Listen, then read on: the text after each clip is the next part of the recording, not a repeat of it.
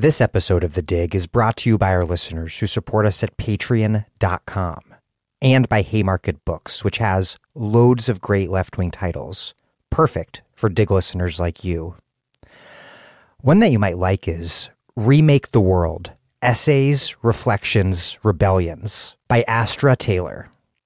Over the last decade, author, activist, and Dig guest host Astra Taylor has helped shift the national conversation on topics including technology, inequality, indebtedness, and democracy. The essays collected here reveal the range and depth of her thinking, with Taylor tackling the rising popularity of socialism, the problem of automation, the politics of listening, the possibility of rights for the natural and non human world, the future of the university, the temporal challenge of climate catastrophe, and more. Addressing some of the most pressing social problems of our day, Taylor invites us to imagine how things could be different while never losing sight of the strategic question of how change actually happens. Remake the World Essays, Reflections, Rebellions by Astra Taylor out now from Haymarket Books.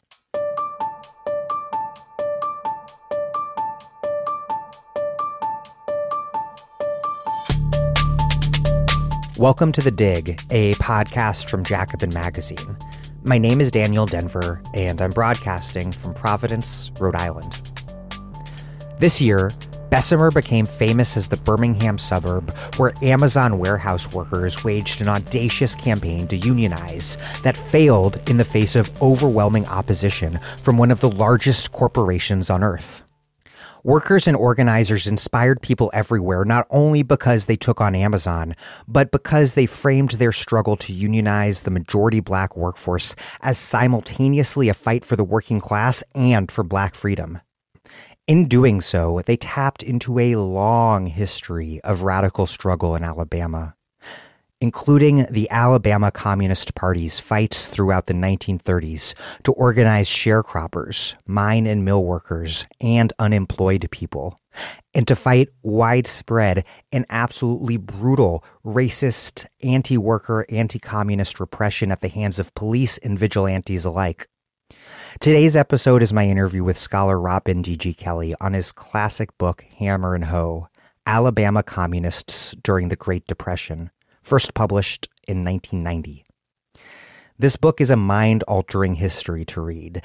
The Alabama Communists and their allied organizations won major victories, but they also lost many fights and lost many lives as well. This year's loss at Bessemer was devastating. Hammer and Hoe reminds us that class struggle and black freedom have never come easy.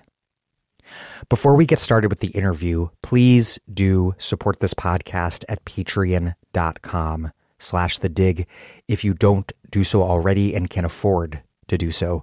I know that some of you listening cannot afford to donate. That is absolutely fine. We do not paywall anything because we want everyone to be able to listen, regardless of your ability to pay. But if you depend on the dig for our in depth analysis, lengthy conversations about things, issues that matter to you, and you can afford to contribute, please do so because that's what allows us to post every episode without a paywall. Even $5 a month is huge. Larger contributions, of course, are also welcome. And we have books, tote bags, and mugs to send you in the mail as a thank you.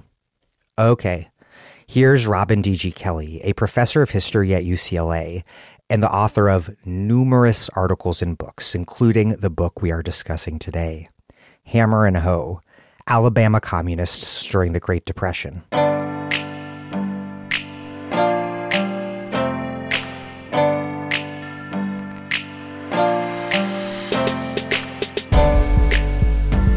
Robin D.G. Kelley, welcome to the dig. Thank you so much, Dan. It's Great to be here with you. Let's start by setting the scene. What sort of place was Birmingham? An area where deposits of iron ore, coal, steel earned it the nickname the Pittsburgh of the South. How did these industries make the Birmingham area distinct from the rest of Alabama? And then how did these industries being located in Alabama, in the heart of the Deep South, how did that make Birmingham a very different sort of industrial metropolis than Pittsburgh? Well, first of all, Birmingham is a new South city, which means that there wasn't really any Birmingham to speak of as a major metropolis until after the Civil War. And it was precisely the discovery of deposits of iron ore and coal, everything you need to basically connect all the supply chains to make steel. And steel itself, you know, through the Bessemer system, you know, was kind of a new phenomenon, you know, the production of steel, mass amounts of steel. Uh, and so, so you have that, you have the geography, uh, you have the railroads that move the steel. Now that you have all your raw materials, what you need is labor. And in the post Civil War period, there's a real struggle over labor. You know, we, we think of the end of Reconstruction as 1877 and the compromise of 1877 and the back dealings of the federal government. But in fact, after 1877, that struggle continues around labor, biracial, multiracial labor organizing, and Alabama is one of the centers of it. The Knights of Labor is there. The Greenback Labor Party is there. And they're fighting, fighting, fighting for mine workers as the mining industry is taking off, um, fighting uh, farmers, the populist movement and sharecroppers and tenant farmers. They're fighting for various industrial workers. You know, textile industry hasn't really taken off yet, but they're workers who are organizing and also fighting for political power. And so you got to think of that region as also being a site where capital is trying to discipline the labor force, you know, to create a cheap, available labor force in the region to basically take this coal out the ground, take the iron ore out the ground, and work in iron factories, in steel factories, pipe fitting, all all the various different factories that came out of of this. So that's the, the, the labor context. A huge conglomerate emerges, Tennessee Coal and Iron Company, which has subsidiaries. There's other steel companies, Republic Steel, and others are there. But what they have to figure out is how do we tamp down labor insurrection? How do we discipline this labor force? And how do we keep them in the same place? So that required several things. One, the use of convict labor, which in Alabama was a, a big thing for the coal industry at first, as transitional.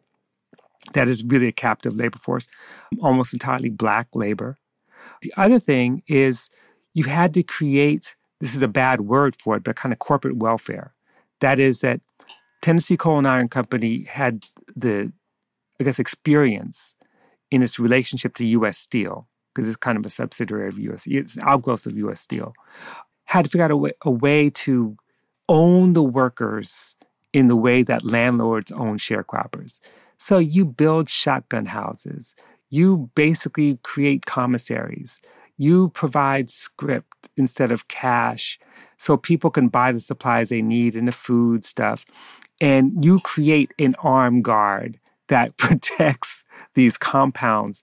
So it's, it's not that the city of Birmingham itself became that, it's that the kind of industrial suburbs around it, Bessemer being one of them, um, and, and parts of the Birmingham region had these basically company towns.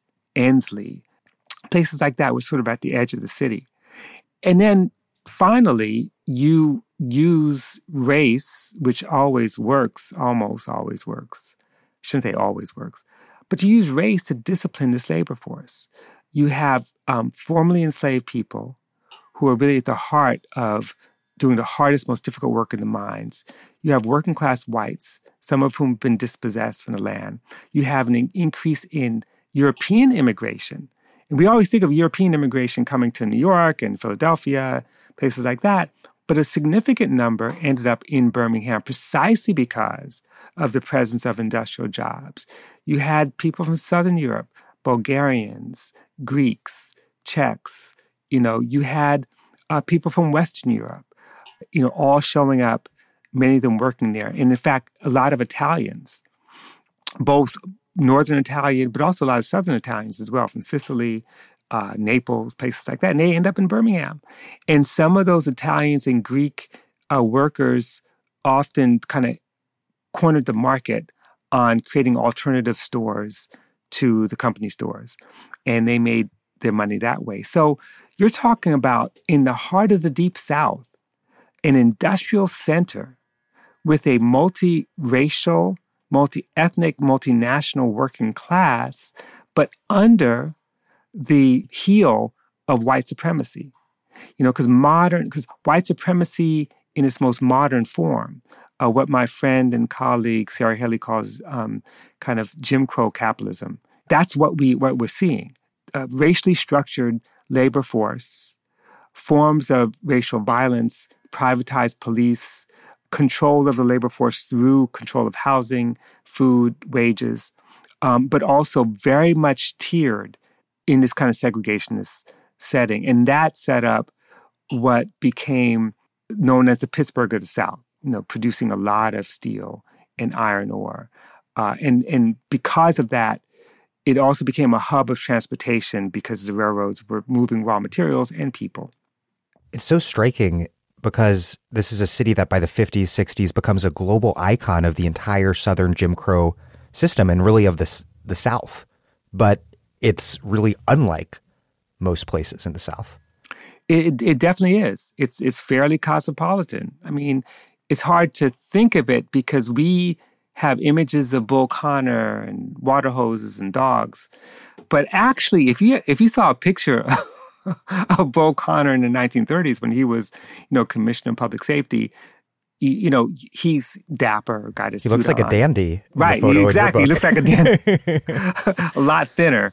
Um, and and that is that is Birmingham as a modernizing city, but it's a modernizing city with uh, un- unlike Atlanta, Atlanta has some of those dimensions, but Birmingham was a modernizing city with an incredibly repressive state apparatus. Um, the violence was there from the get go. Um, and, and why? Well, in coal mining, for example, and coal mines in Alabama are not just situated there, they're actually other parts of the state. Part Tuscaloosa, there's some coal mines. And so coal miners organized through the United Mine Workers. And the United Mine Workers of America were one of the, successful or not, really interracial organizations in that they created a, a, a leadership structure in which you had black vice presidents you know, of the of the unions of locals. You had you know black and whites in leadership positions. Uh, black workers were still subordinate, but they exercised some control. Richard Davis, one of the most famous UMWA leaders. So in Alabama, even before the Communist Party showed up, there was already a tradition of, of labor militancy, especially in coal mines. Um, and iron ore mines as well, but especially in the coal mines in the late 19th century. And then the other thing, which I don't talk about in the book, but I think is worth talking about, is that as a modernizing city uh, in a modernizing region, not too far from Montgomery, Alabama, the capital, you have a, a place with a, a number of universities and colleges. You have college educated uh, population. Those university campuses were sometimes places of reaction, but in, in this case, they were places of, of organizing, of, of kind of left wing militancy as well. Because you have a large Black population, you have organized Black civil society institutions. Uh, the churches play, we'll talk about that, but they play kind of a mixed role. But churches, um, fraternal orders, mutual benefit associations, various societies, uh, women's groups, all of these represent an incredibly organized Black community. But with that, and this is also very important, is class stratification within that Black community. So you do have a group of black elites, some of whom actually have the right to vote, you know, and they control that vote. Um, even even after the disfranchisement of the black community largely after 1895 in in, um, in Alabama, you do see these sort of circles of people who have various organizations. Some of some of these organizations sort of under the payroll of Tennessee Coal and Iron Company. Some of them are uh, aligned with the kind of black, the white political elite, rather. Um, and so, in some ways, they see themselves as power brokers. They're, they make this Faustian bargain. They said, look, you give us limited citizenship rights, and we'll keep these Negroes in, in line. We'll teach them how to behave. You know, we'll make sure that there's no kind of militant organizing going on. Of course, that doesn't work because you can't stop the working class. just they just keep going for some reason. Um, and so there was always this tension, this class tension within the black community, let alone the unspoken but obvious tension, class tensions within um, white Birmingham. Then, to finish setting the stage, how did Birmingham fit into Alabama's broader social, economic, and political geography at the time, from Mobile on the Gulf Coast to the Black Belt to the heavily white farmer upcountry? Of course, Birmingham is a center, but you know the best the best way to think about it, and forgive me, but your audience will understand this. um, Mobile was kind of Cape Town. M- Montgomery would be like Durban, mm-hmm. um, although Durban was a port city, but Montgomery was sort of that had that role in that Montgomery was also an interesting, smaller but cosmopolitan kind of city in Alabama. You know, around Johannesburg was the Rand region, uh, which is the mining region. Um, the farming belt, maybe Orange Free State might be the upcom- upcountry, although there's way more Africans there. But but when you think about it in terms of economic geography, then political geography, there's some interesting discoveries. One, the Black Belt region, which had the counties that had like majority black population, not always, but sometimes. And that's like uh, just north of the coastal region, right? Right. Mm-hmm. It's north of the coastal region. It's sort of Montgomery is situated in the Black Belt. And these were mainly cotton plantations uh, and some, you know, other commodities, but cotton was the main commodity. These plantations were not broken up after the Civil War, so you don't have much in the way of land reform. We do have a lot of sharecroppers, mostly black sharecroppers and some white tenant farmers and sharecroppers as well. But they are, they're not backwaters.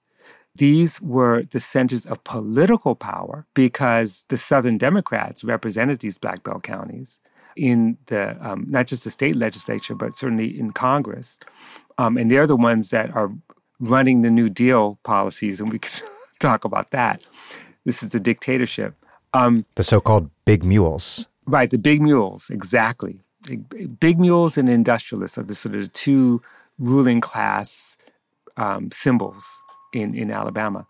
And so they're producing for a global market. You know, a global market that in Great Depression is is depressed, but a global market nonetheless. The upcountry farmers, a lot of them tended to be white landowners or white tenant farmers this is the Appalachian region on the edge of the mountains or in the mountains. So the land is not as arable. There's not much in the way of, of kind of global production. And because some of those white farmers and workers, some, and there are mines there too. There's there are mines everywhere. you could find a mine so every, almost everywhere in Alabama, basically. But there's some some mining industry there. There's also in the upcountry area some of the textile factories are situated there mean, Huntsville becomes a center for the Alabama textile industry. Um, so you have poor whites working as wage laborers in that industry, many women in particular.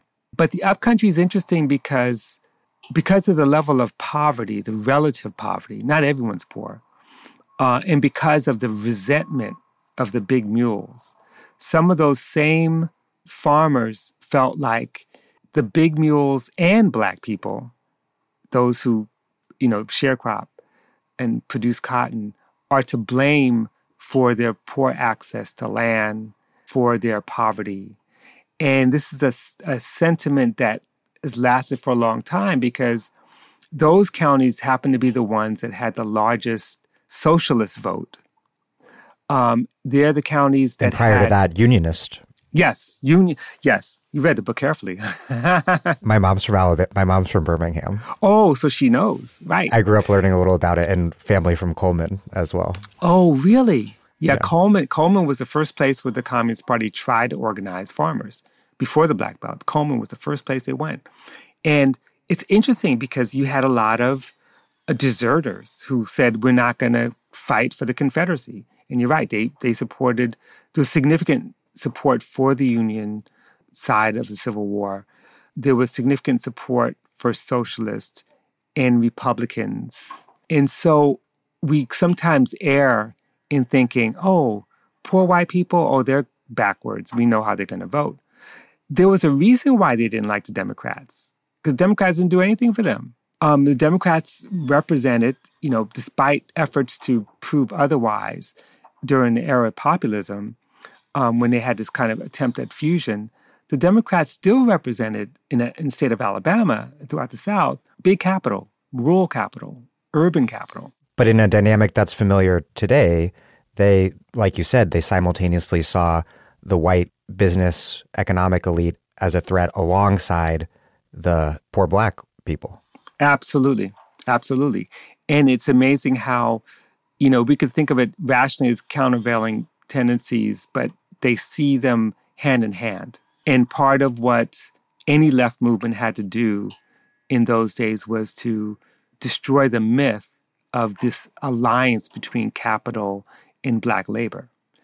Um, and that goes the same thing with um, the way in which black workers were perceived to be strikebreakers, you know, and therefore allied with uh, capital, or Booker T. Washington's position that, you know, the labor's black labor's best friend is the capitalist because he's the one who's going to hire you. He takes care of you. Uh, white workers are the ones that you need to distrust, right? But of course, we know that the facts don't don't you know fill that out. So this is sort of the racial dynamic of what it meant to begin to organize a left movement in a state like this. Mobile is a little different. Mobile is like the you know east eastern version of New Orleans. It had a large Catholic population. It was um, a port city. It has a Mardi uh, Gras. It has a Mardi Gras, exactly. It was, you know, Mobile, the name is because it was under French occupation, you know, French col- colonial rule at one point. And it has that history. And interestingly enough, the party didn't make as much headway there. I think not because there wasn't interest. I think they just didn't have the capacity to really build a strong following there. But they did have some support.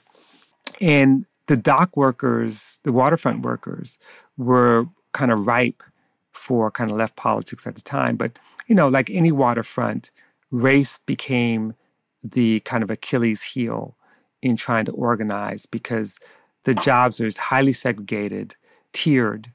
And when you start to, and all you have to do is start bringing black workers or the threat of black workers to break through that tier. And then you just have nothing but chaos because it's the black workers who become the victims of uh, racial violence, not not the company. The the Communist Party's commitment to black freedom won them a just remarkably enthusiastic response from black Alabamans. But but you write that initially communism was a rather foreign and abstract concept in Alabama and a heavily, very heavily demonized one as well. What did those early moments look like with white radicals from the North preaching anti racist revolution to black crowds in Alabama. it's, yeah, it's it's a great. I, am still surprised no one has bought the movie rights yet, because um, uh, it's a great image. Well, yeah. you know, it took a while. It took a while. So reconstructing the very, very, very early history of the party. The party begins in 1929, and it was a a steelworker, believed Sicilian, named James Giglio. And he basically, you know, like a lot of Italian immigrants, uh, had a history, knew the history of left organizing from home. Italians were deported because the assumption is that they're all anarchists, you know. And the thing is, a lot of them were. I mean, you know, they they weren't wrong about that. Um, and so he he brings this, and he's contacting. He like writes the Communist Party, saying, you know, we're ready to form, we're ready to organize. And then what the the CP does is it sends people like Tom Johnson and these other um, white radicals south. Now, here's the thing they actually didn't go down there to organize black workers. They went there to organize workers with the presumption that black workers are much harder because they're more ignorant, they're kind of backwards, they're easily um, influenced by employers. So they kept saying it's the white working class that we need to focus on. And we're going to bring them into the fold. We're going to, and we're going to, once we get the white working class, then maybe you might be able to get some black workers as well. Now, this is 1929 30. This is a time when the Communist International with the help of some black radicals like Harry Haywood and James La Guma from South Africa and, and others, are saying in the South, the South is different, that the South, black people represent the majority in the Black Belt counties. And therefore, they should be the focus of organizing, number one. And number two, they constitute a nation, in much like Georgia, not Georgia, but I'm talking about Georgia of the Soviet Union, you know, constitute a nation and therefore have a right to self determination, which includes the right to succeed. Or the, the white communists who went down south, like, we don't believe that. That's not our politics. I always like we, you know, they just rejected it. They're, and so, if anyone says they're slaves to the Comintern, that's just not true. the Comintern is telling you what to do, and you're like, no, we don't believe it. They kept saying in the Daily Worker, in the press, that we're going to organize white workers. Black workers are backwards, but I think we might be able to get them too. But our focus is on the advanced section of the white working class and especially the white industrial working class. They didn't think you could organize farmers. And, you know, they kept saying over and over again, sharecroppers, farmers. Well, we know industrial workers are the vanguard. And why do we know this? Because we read our Marx. And these other people are feudal relics. right, exactly. It's, it's, it's in the book. So they, they're going by the book. And they get down there and then they hold a meeting. And who shows up? Basically, nothing but black workers. So, and, so, and few white workers, but black workers show up. And they're like, okay, well, it's good that you're here. Let's try to organize some more white workers. And then have another meeting. Gets bigger and bigger. All these black workers. Then they're like, okay, well, what do we do? Now, in fairness, these same radicals, both the supporters and those on the ground, were also deeply anti-racist. I mean, that's just a fact. They, it, it, you know, there were some racist things that were said, and a lot of those folks were in, ended up being expelled from the party. But for the most part, they were anti-racist, but they still believed that white workers were the vanguard. Um, when they made an effort in 1931 to form some kind of farmers union, thinking we could reach out to the rural areas, they went to Cullman County first. They went to try to organize white workers, and it didn't work. And it didn't work because they had already been populated by black working people. Uh, even the most well meaning working class white people, farmers or industrial workers, said, I can't possibly join an organization that's mostly with black people, for black people, populated by black people. Because if I do, even if I believe in this, I'm going to be ostracized, you know, and and that's how it was. So they end up having to turn to the people who came there first, who showed up and kept showing up over and over again. These are folks who come from gospel quartet circuits, from churches, from the steel plants, the iron ore, the iron ore mines. They're the people who come from from the, the lowest orders of the working class, but people also have aspirations to be like Negro leaders. You know, people like Hosea Hudson and Al Murphy and Eb Cox and Mack Coad. They're people who who were just they were more than just workers. They were people who cared about uh, the plight of their people and they felt like the Communist Party was was the answer. So they show up, and then the party has to regroup. Now, here's the, the big irony: is that spatial segregation meant that the white leadership, the initial white leadership of the party, could you know could easily meet with white workers, but it was hard to meet with black workers because they would be suspect. And that meant that they really couldn't control the party. They so it meant homegrown black leadership that made decisions. I mean, that's not to say that they didn't meet in interracial spaces. They did. And it did have debates and it was very dangerous and all that. But it meant you had homegrown black working class organic intellectuals and organizers who basically charted the path for the party on the ground. Um, and only a handful of really courageous and incredible white radicals like Clyde Johnson and Mary Leonard and Alice Burke and Donald Burke. I mean, these are the people who basically risked their lives to organize with black workers or try to bring in white workers. So you have this kind of interesting thing. We have a mass uh, black base, a handful of white workers who are uh, Alabamians, and then a handful who are from other places around the country, uh, many of whom are, are Jewish radicals who've changed their names, or people from Minnesota, from New York, college educated, who go there and stick around and, and sort of build a party. Uh, and because of that, the party took on the characteristics of a kind of Black liberation movement with a class analysis. It's like, uh, I'm sure your listeners probably familiar with the African Blood Brotherhood, which is an organization formed in 1919, right after the Red Summer, that was meant to be an underground, left wing, black nationalist organization, armed self defense, the right to self determination, anti lynching, the right to vote. Imagine that organization in Alabama, but larger, you know, and that's sort of what the early uh, formation of the Communist Party looked like, except that they had um, white allies close by. These white communists from the North came there to fight the class struggle, but you write that it quote that it turned into a quote race organization, right, and a working class alternative to the NAACP. Exactly, exactly, and and definitely working class alternative both in composition but also in outlook because you know, I do say it became a race, race organization, but it became a race organization committed to class struggle. This has been my mantra since I learned it from my teacher, Cedric Robinson, many, many years ago.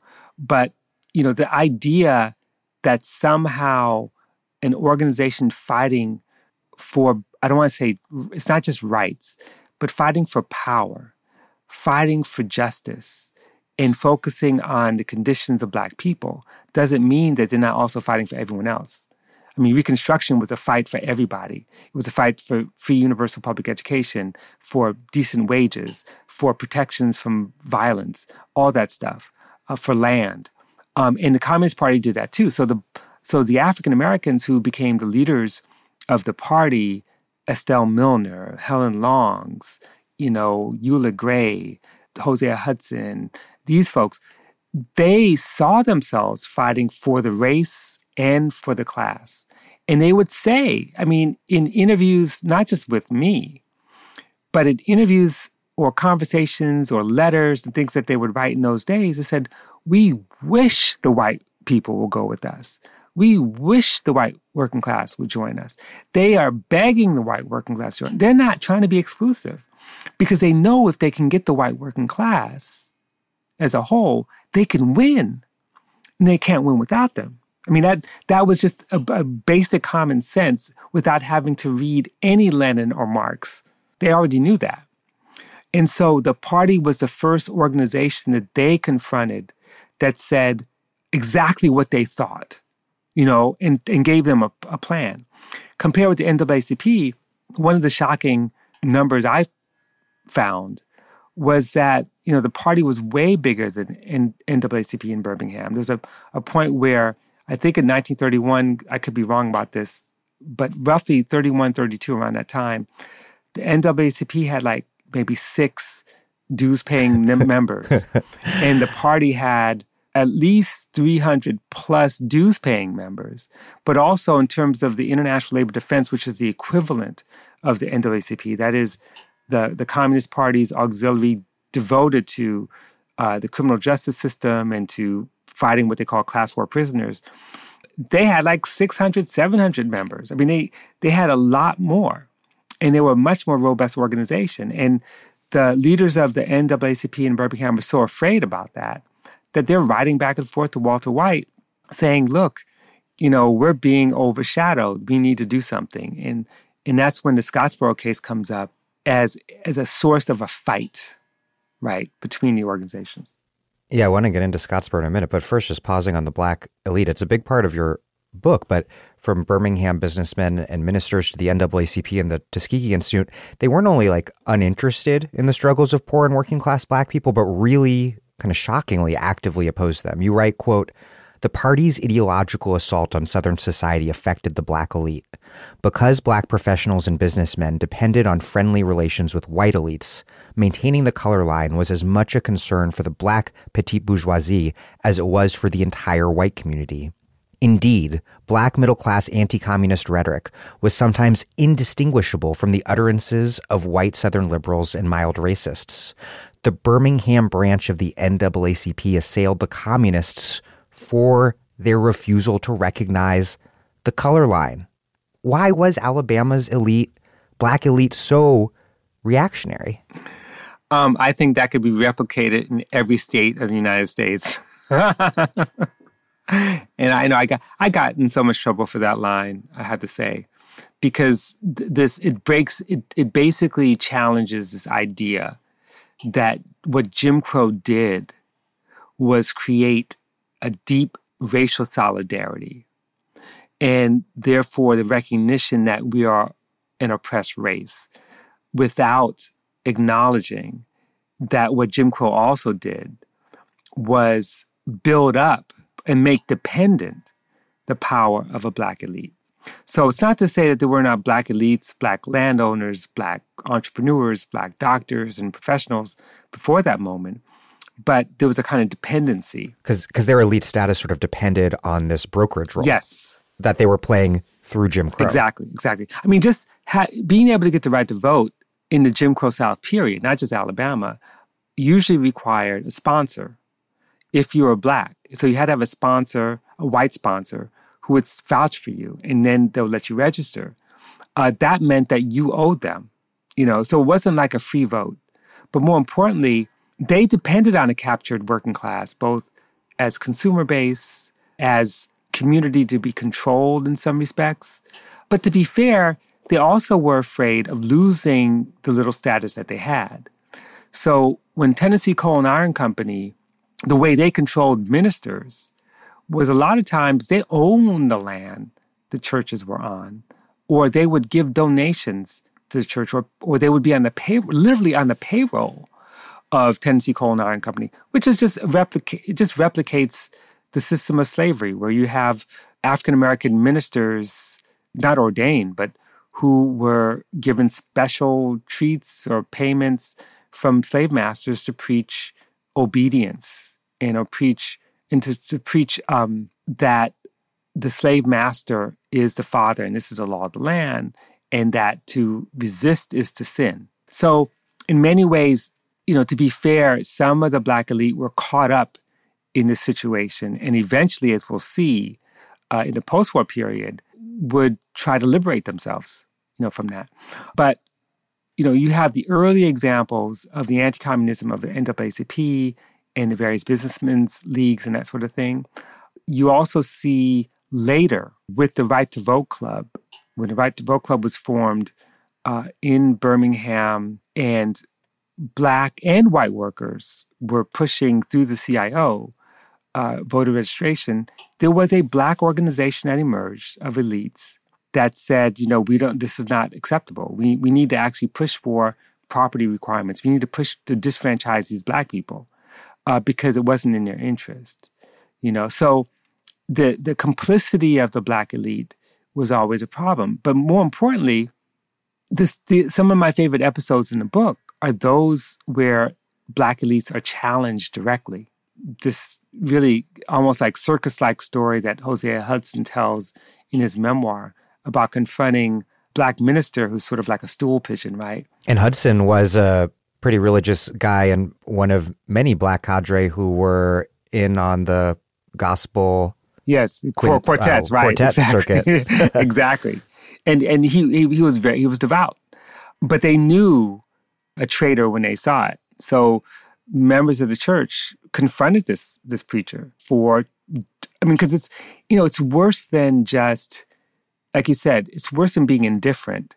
They play a kind of notorious role handing over people to the police, informing on uh, welfare recipients who are, you know, who, who may have too much flour or too much oil or getting aid from someplace else. The most notorious example, of course, is Tuskegee Institute. That story is unreal. Yes, it is unreal. So, without going through all the details, there was a second shootout. There was a, there was a first shoot. There was a shootout in Camp Hill, Alabama, in 1931, between members of the Sharecroppers Union and the police. And a second one in 1932 that involved a number of people, but two people were died as a result. Well, three, well, more than two, but two died in Tuskegee, uh, and that is um, Cliff James and Milo Bentley, and they were members of the Sharecroppers Union. James had been shot in the back and was bleeding, and he walked 17 miles to get to Tuskegee because, of course, there's no hospital for Negroes anywhere near there in Reeltown, uh, Alabama. And Tuskegee has a hospital. Tuskegee is allegedly a safe place. And he gets there. And same with Milo Bentley, but James is the main figure. And they dress his wounds and immediately call the police, the Macon County Sheriff, who show up. They arrest him. They arrest Milo Bentley. They put him in, um, strip him naked, basically, put him in a in uh, in a jail cell, give him no medical treatment at all, uh, and they both die of. He dies of infections from his wounds um, in a jail cell. So the amazing thing was that thanks to the Communist Party press, thanks to the stories that circulate through the Southern Worker in the Daily Worker that people read all over the country, all these black people were writing letters to Robert um, Russa Moton, who was the president of Tuskegee, saying, You are such a traitor. You know, how could you, as a Negro, turn those boys in to their death? Like, what's wrong with you? And got all this, like, kind of like hate mail from African Americans around the country. And it just shows you, you know, that they, they didn't have to turn them over. They could have hid them, they could have let them flee. Um, but that's not what happened, you know. And so that proved to a lot of black working people like who their friends were.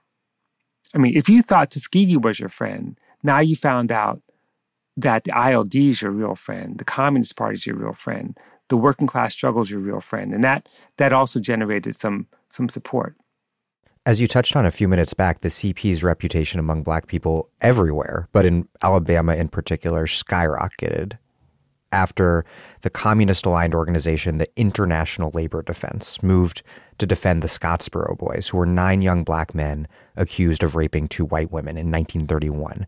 What was the ILD, and how did its involvement in this case make it so explosively, globally, even high profile, and in places like Alabama, such a threat, again, to the status of the black elite?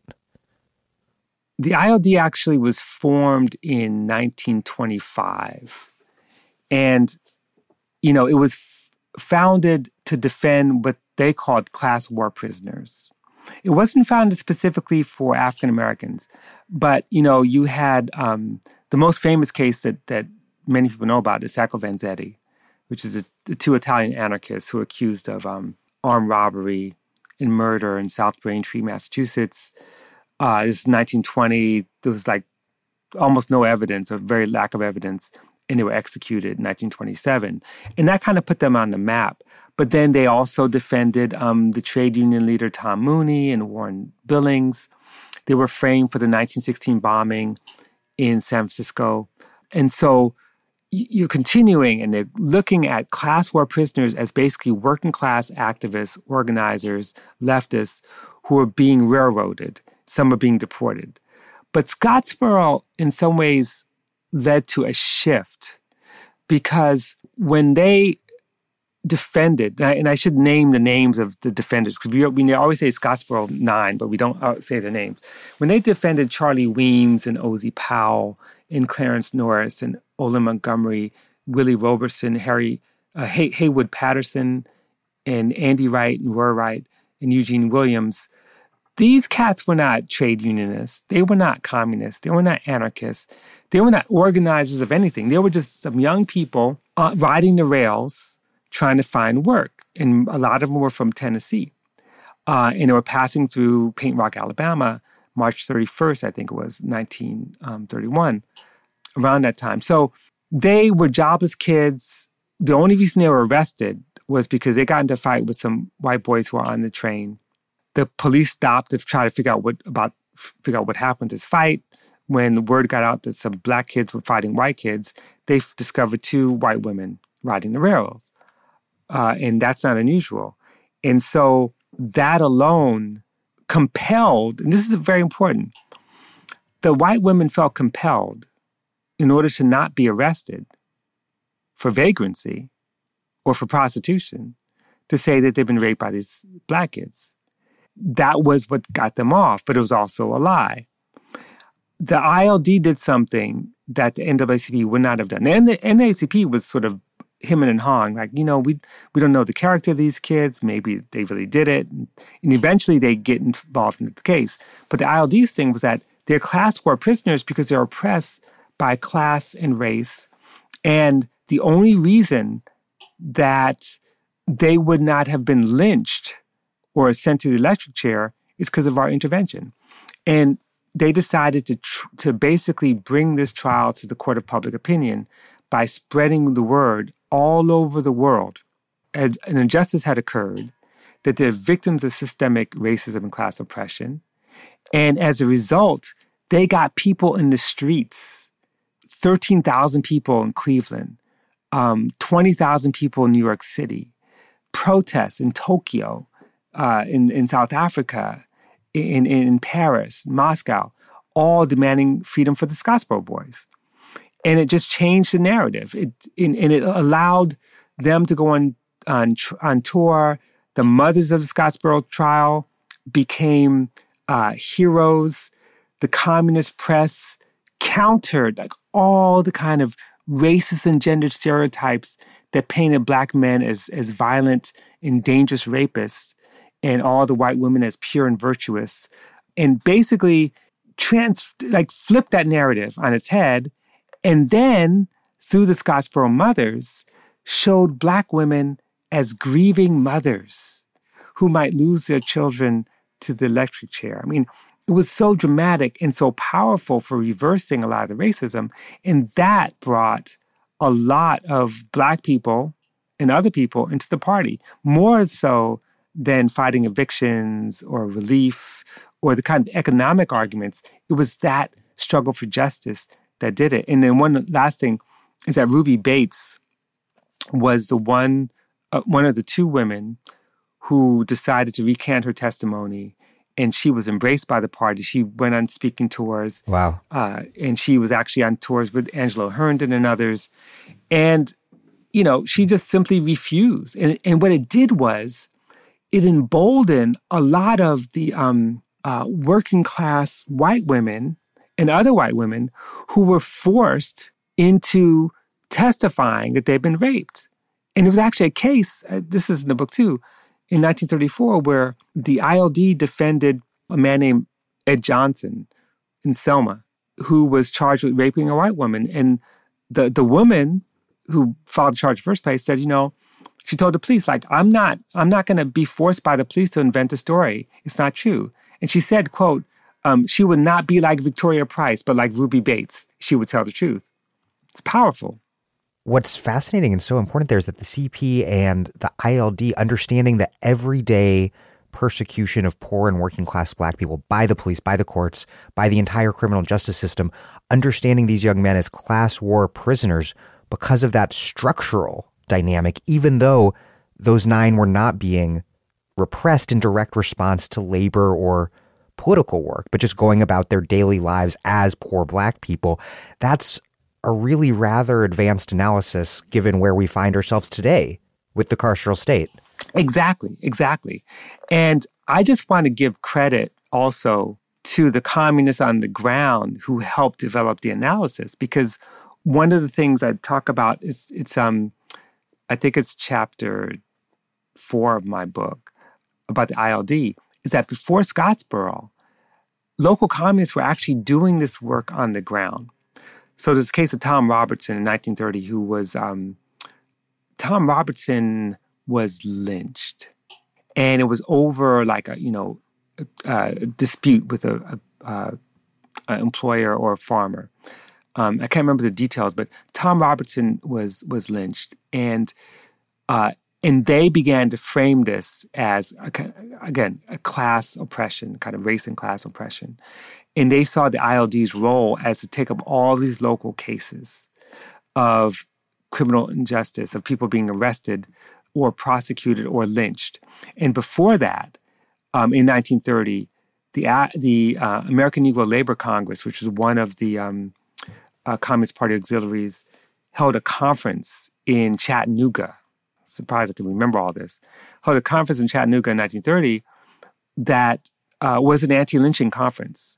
And so, what ends up happening is that lynching in the communist worldview becomes a class weapon. You know, it's a weapon of racism. They don't deny that part, but it's also a class weapon. And once you see lynching as a class weapon, then you can see poor black people being corralled by the police for crimes they didn't commit as class war prisoners. So you could see the steps getting to that point that it was already laid out. One of the tragedies, and I, I'm critical of the party for this, is that you have another case that no one ever talks about where a 12 year old girl, black girl named Murdis Dixon, uh, was raped by a white man. And ILD, the local ILD, took up that case. Hosea Hudson himself. They're like, we need to defend, we need this guy to go to jail, we need to defend her. But for some reason, the Communist Party press at the national scale did not cover it. They didn't get resources support for it because it, they didn't see it as, they didn't see 12 year old Murdis Dixon as a class war prisoner. The only publication to carry an article about it was the Garveyite uh, Negro World. Important piece of context here is that as soon as communists started doing their early organizing, just even among unemployed people in Birmingham, they were targeted immediately for advocating social equality. You write, quote, social equality was such a potent, all encompassing anti communist slogan that the party's demand for black self determination, with its separatist implication, was surprisingly ignored in the Southern press or in the various forms of Southern anti communist propaganda. The cry of social equality, with all its multiple, specifically sexual meanings and apparent ambiguities, was particularly effective because it symbolized the ultimate threat to white supremacy, class power, civilization, and Southern rulers' most precious property, white women. Right. Th- this concept might be unfamiliar to, to some listeners today. It's not a term in, in general circulation anymore. What did social equality mean in Jim Crow, Alabama, and the Jim Crow South? And why did reactionaries emphasize that above all else in their anti communism? No, that's an excellent question. And the concept of social equality as a race leveler it goes back to the antebellum period. You know, in fact, uh, we can see it not just in the South, but across the country, where during Reconstruction, the biggest slogan against the Republican Party, against Lincoln for that matter, was that abolitionists want social equality, Republicans want social equality. Social equality equals miscegenation. So if you say you want equal wages, that's one thing. If you say you want equal access to land, it's nothing. But social equality means that the, the domain of the social is the intimate domain. It means uh, it's definitely this domain of sex, you know. So social equality is kind of a euphemism for uh, you're going to marry a, a white woman, for example. It also meant the domain of housing you know, one of the things that's important to realize is that the violence against school integration and home integration as neighborhood integration was much more intense because it was considered social equality as opposed to, like I said, economic equality or equality of wages. You can be uh, a, a kind of left leaning person on economic matters, but not social matters. And that's where social equality became the wedge to try to drive white workers out of even being interested in the Communist Party. And it, and it works. And it was the weakness in prior forms of organizing in the South around the populist movement where there was, shockingly in retrospect, given how the time period, interracial organizing for or for economic and political mm-hmm. equality, but social equality was not exactly on the table. Right. In fact, social equality was a way to undermine all the political and economic struggles. And though this is not in not about Alabama, but one of the great stories where this becomes clear is Danville, uh, Virginia, in 1886, when you had a state, the Readjusters, which was kind of a biracial party that was really influenced by Republicans. You had Republicans and Readjusters in the state. You had black people elected to local office. Uh, you had a kind of biracial coalition happening. And all they had to do was elect a black man to the school board in Danville. And all the people who are like, oh, well, this society is pretty good. You know, we, wages are not bad. You know, we got, you know, we got political uh, participation. All they had to do was say, you know what?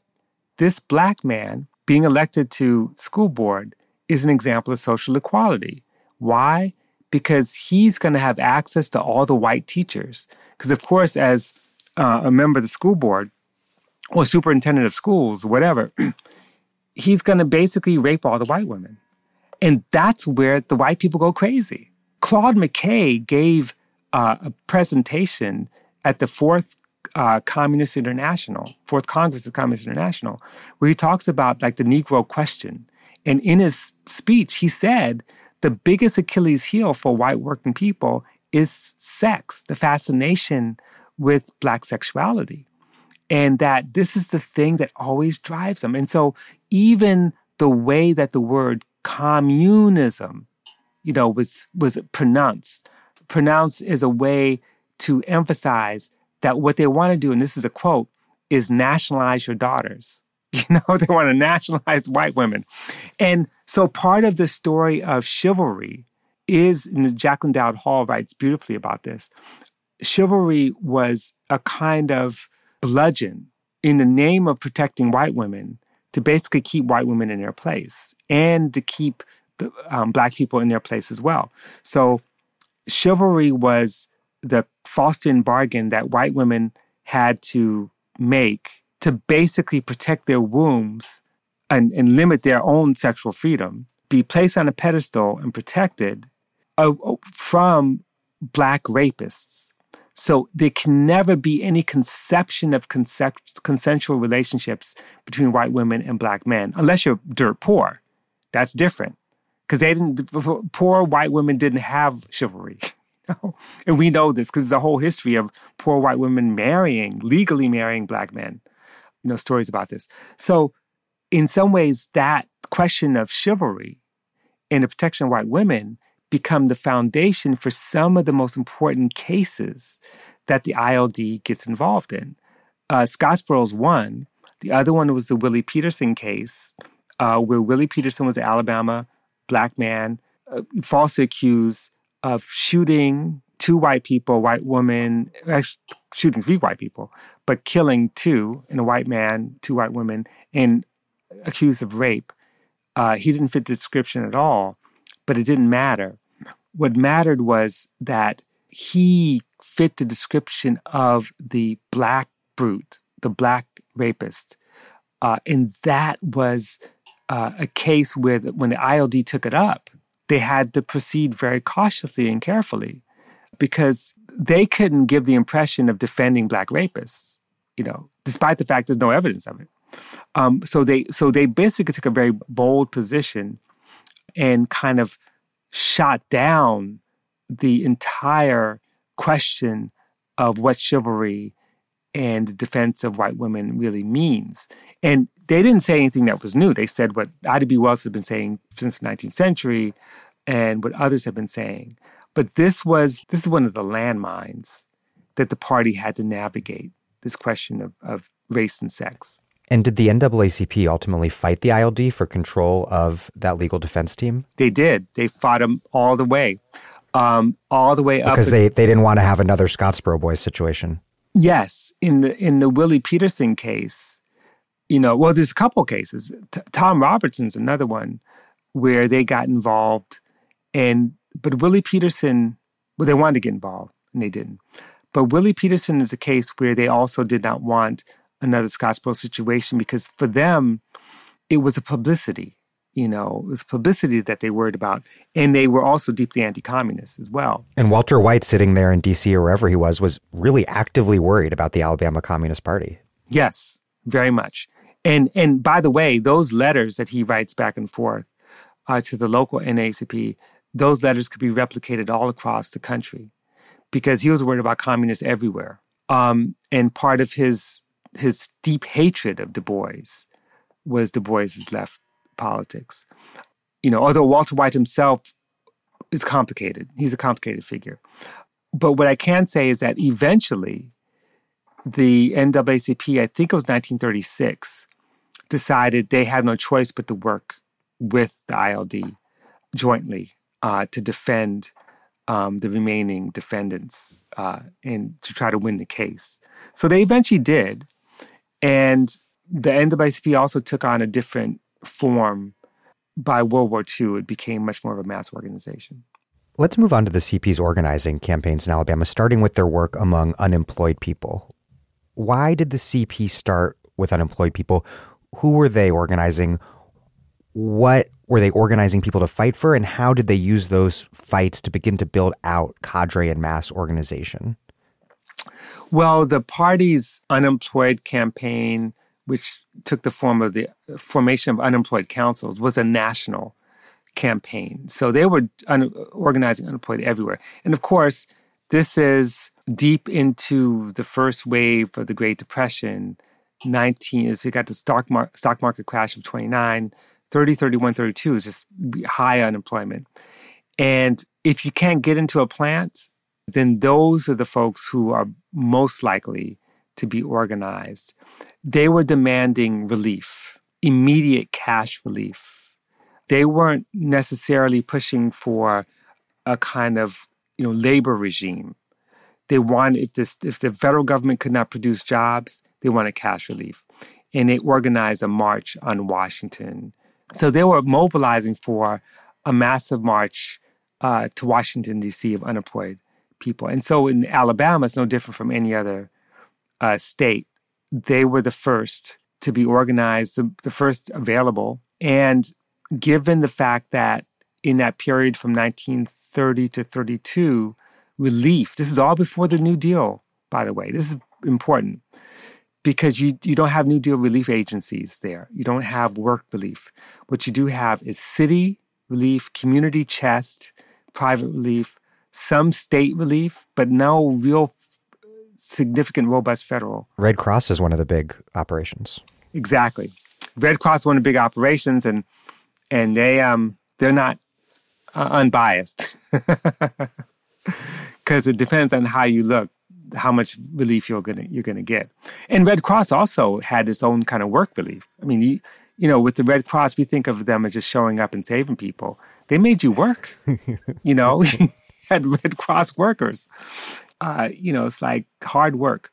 So in that sense, they were the first. And organizing unemployed wasn't easy because of the mobility. You know, the Scottsboro nine are examples of the kind of mobility where people go from state to state looking for work. If you want a cadre to stay in one place, then the unemployed are not always your best bet. But initially, they made a strong kind of foundation. And some of the early demonstrations led by people like Joe Burton, a 19 year old uh, YCL leader, African American, they were marching to City Hall in Birmingham, demanding relief uh, and bringing with them uh, white workers as well, white unemployed uh, people, and men and women and children would show up.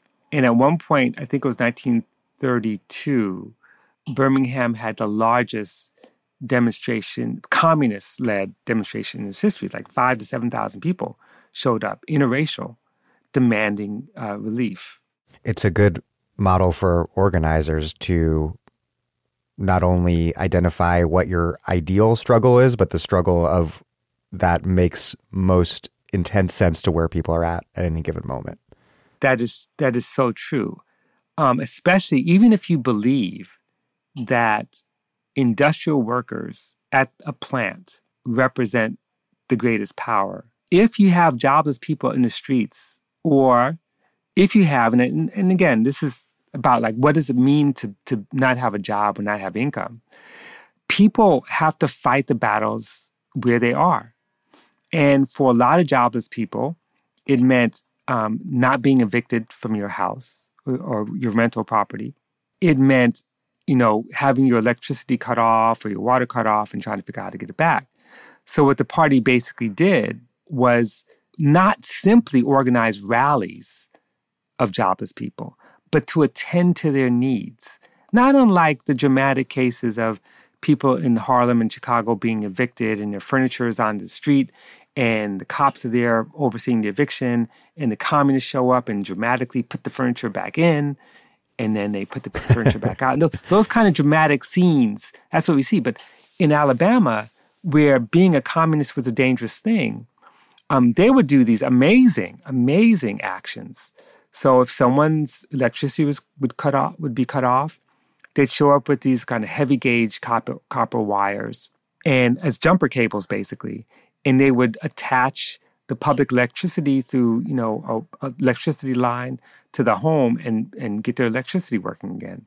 They would figure out how, how to turn on water mains that had been turned off. When working people were renting and they were about to be evicted, the uh, Communist Party would send a delegation to the owner of the of the house, and it could be a black owner, it doesn't have to be a white owner, and say, "Look, you have a choice.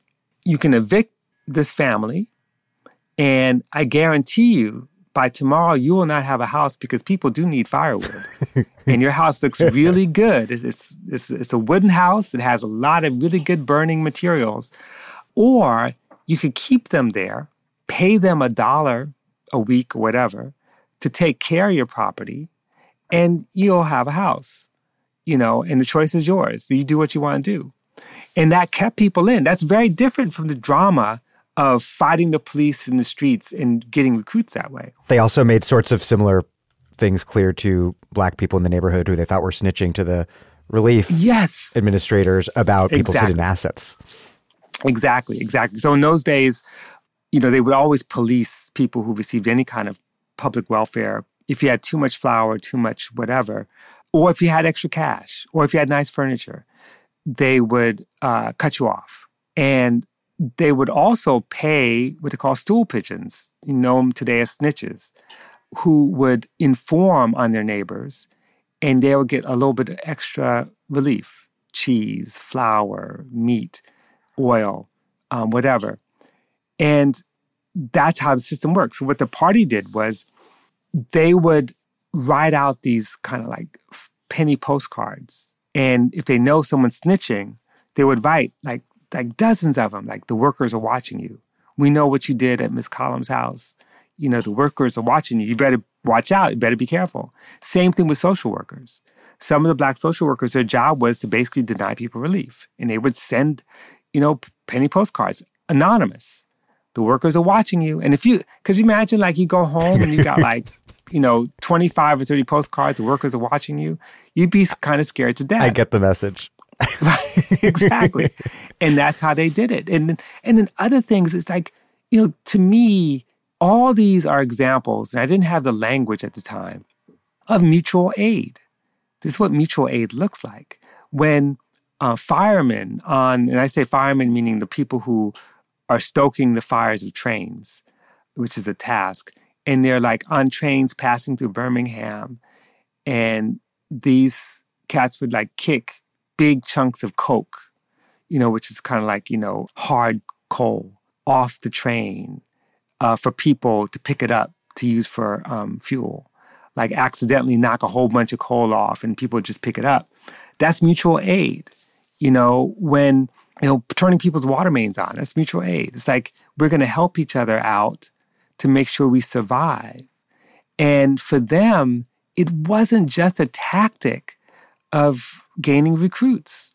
It was what communists are supposed to do because these communists were driven by the Bible.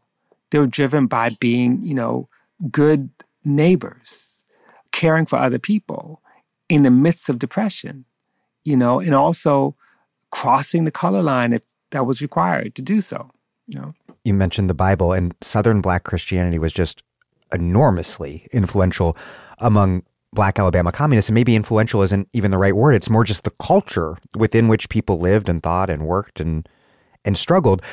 And as we mentioned earlier, important black communist leaders like Hosea Hudson were active on the local gospel quartet circuit. But as you also mentioned earlier, black ministers were part of a black elite that was just staunchly anti communist. And you had ministers preaching against communism, even as black communist parishioners sat in the pews. But meanwhile, of course, the Communist Party, on in official terms, did not look very kindly on religion of any sort at all. How did that all shake out on the ground? Uh, again, the spatial segregation allowed for self development of a black communist party in alliance with whites. And so they couldn't, they just couldn't tell people what to do. They couldn't like direct them. And so they developed on their own. And of course, once they learned the power of these kind of biblical injunctions, they didn't disagree. And you know, this is a this is for another study, but the truth is Alabama may not be as exceptional as other parts of the US in terms of the presence of devoutly religious uh, members of the party. I think it was everywhere. No one was disciplined for starting meetings with a prayer. Uh, it was very much part of the culture, part of the African American culture, and my guess, part of white working class culture as well. And there were ministers who were close to the party, or at least close to labor. You know, like for example, there were some really critical uh, figures among the kind of radical clergy in Alabama who opened their churches up for the International Mine Mill and Smelter Workers Union, for example, for their meetings. And later, after the war, uh, some uh, more progressive ministers played a role in supporting the Southern Negro Youth Congress, for example. So, my guess is that the majority of Black clergy in Alabama probably was either indifferent, afraid, or sympathetic to what the party was doing. And that the those who exercise more power often were those who were empowered by corporate interests, empowered by TCI and, and um, local police. But they were they were not the majority. I'm Naomi Klein. You're listening to The Dig, as well you should be, and you can support them on patreon.com. This episode of The Dig is brought to you by our supporters at patreon.com and by N Plus One magazine, which features some of the most urgent and exciting political writing, essays, fiction, and cultural criticism on the left today. One new piece that might be of interest to Dig listeners is Tobi Haslett's Magic Actions, which looks back at last summer's uprisings and makes a case for the urgency and efficacy of riots. Quote, We need not fear that word. In fact, it's vital to insist over the drone of an amnesiac discourse. That last year's spate of protest was propelled, made fiercely possible, by massive clashes in the street, not tainted or delegitimized by them, nor assembled from thin air. Haslett continues Any left that hopes to assemble its flailing forces must find a way to join the two clearest fronts of conflict. On one hand, build class power by wresting benefits from the state on the other, slay the beast that eats the dark and poor. Dig listeners can take 25% off a yearly print subscription to N plus one at nplusonemag.com slash the dig. Enter the dig, one word, at checkout to get three issues delivered in the mail, plus full access to 16 years of paywalled essays, reviews, and fiction all for less than $3 a month. That is N P L U S O N E-M-A-G dot com slash the dig. Let's turn to the CP's first big push into the countryside, which was to organize sharecroppers across the Black Belt. You write, quote, it is tempting to characterize the Black Belt as a timeless, static, semi feudal remnant of the post Reconstruction era. But such an idyllic picture ignores the history of rural opposition and does not take into account significant structural changes that have occurred since the 1890s. Black and white populists waged a losing battle against the expansion of tenancy. And in the wake of defeat, many landless farmers resisted debt peonage with their feet what did the black belt economy, society, and politics, and black people's place within it look like when communists arrived amid this period of the, the early Great Depression and the early Great Migration? So the Depression hit uh, the rural South almost immediately after World War One. I. I mean, you know, people think of the stock market crash as as the change, but the cotton market collapsed. And it collapsed for a variety of different reasons, some of it having to do with the global economy and the fact that after the war, the southern cotton economy is competing with with the global market. And so that is an has a huge impact. The boll weevil infestation has a huge impact. The migration, we know about the great migration of, you know, during and right after World War One. But I'm talking about people who were left behind or the people who left with the migration and came back. And the story of Ralph Gray, who was really one of the first lead organizers of the Sharecroppers Union, is one of those figures who, you know, got hit with the boll weevil. Things were really rough. He left Alabama. He sharecropped in Oklahoma. He ended up, I think, in New Mexico, uh, someplace in the West. And he ends up coming back and sharecropping again and starts to accumulate a little money to buy land. So mobility was was sort of par for the course, this kind of constant movement. The other factor is that there was nothing, you know, going on in terms of of improved conditions. So every year was like starvation. The way sharecropping worked was that you're always in debt you you know you grow on your acreage you chop the cotton you you cultivate it. You harvest it. You take it to the gin and they you know gin it and then bale it and you're paying all these expenses. And in the end you then make settle accounts with the landlord and you're always in debt. So you end up with nothing and have to beg for furnishings or food. And this is a key demand that led to the growth of the sharecroppers union in the first place. That is, during the winter months, you don't have anything and you have to borrow to get it or beg to get it. And so it was a demand saying, you know what, we need a fairer system and we want furnishings over this course. And then they were asking for higher wages to pick cotton.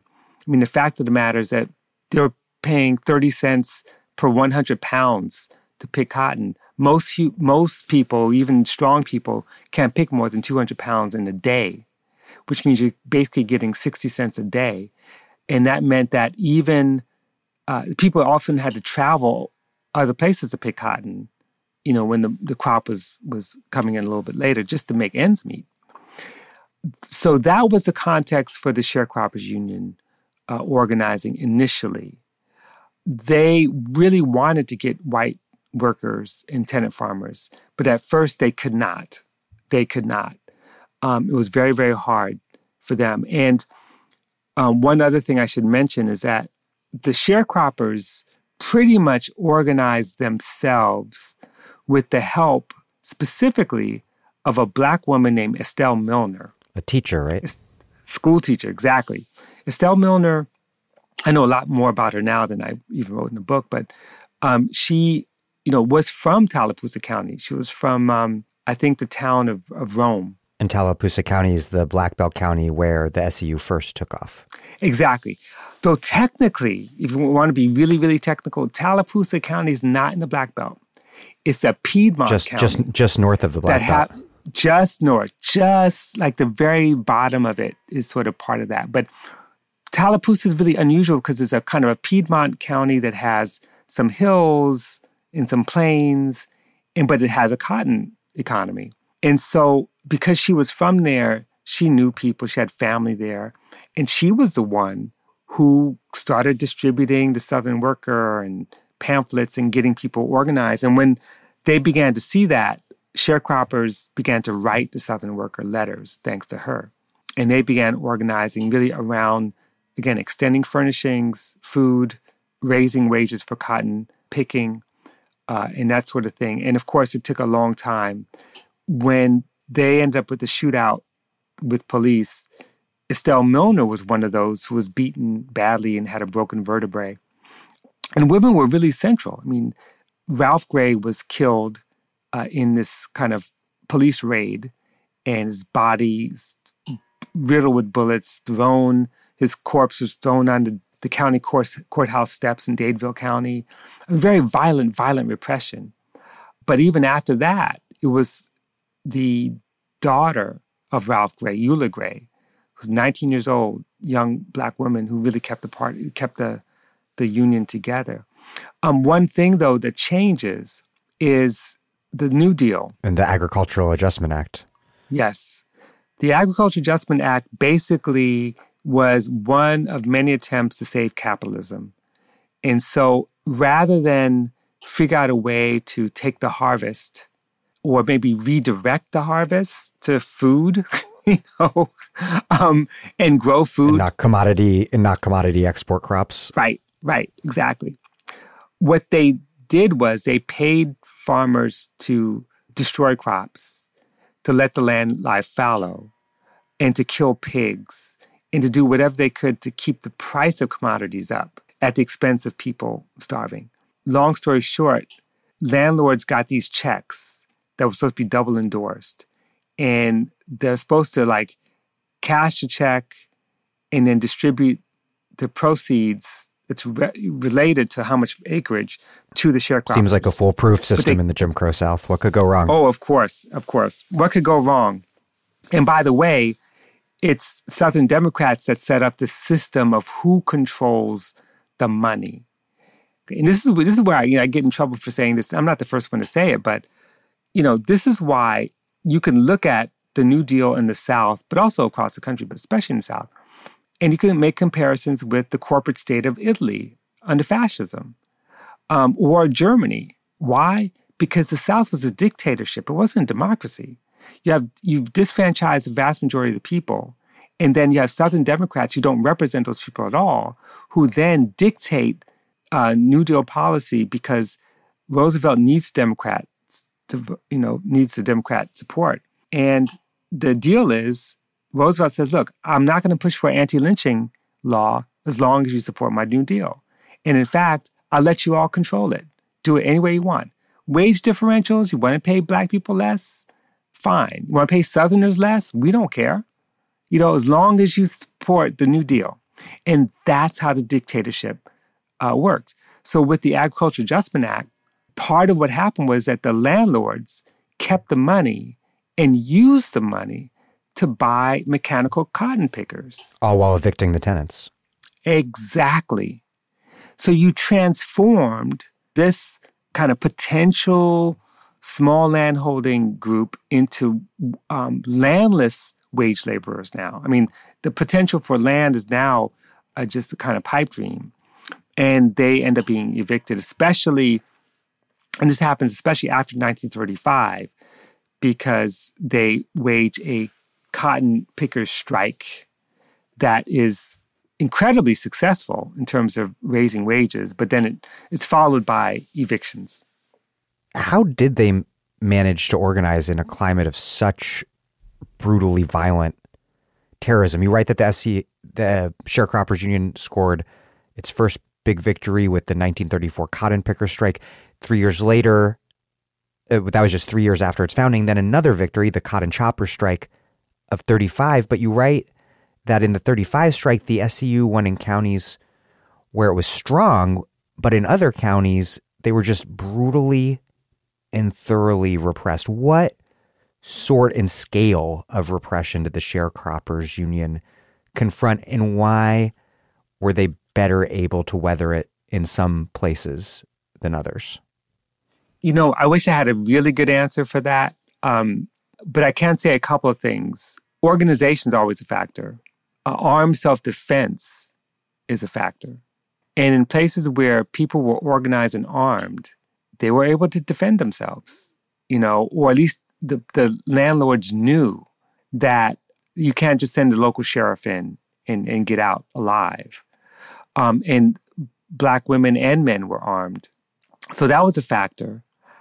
You know, the other factor I think probably has to do with the strength of the landlord's relationship to the economy, to the middleman. And I don't write about this, but there are some plantations where the landlord was quick to agree to a, a wage increase, even without party influence, because part of it was that they didn't want, they, they thought that they could actually liquidate the party by, uh, through cooperation.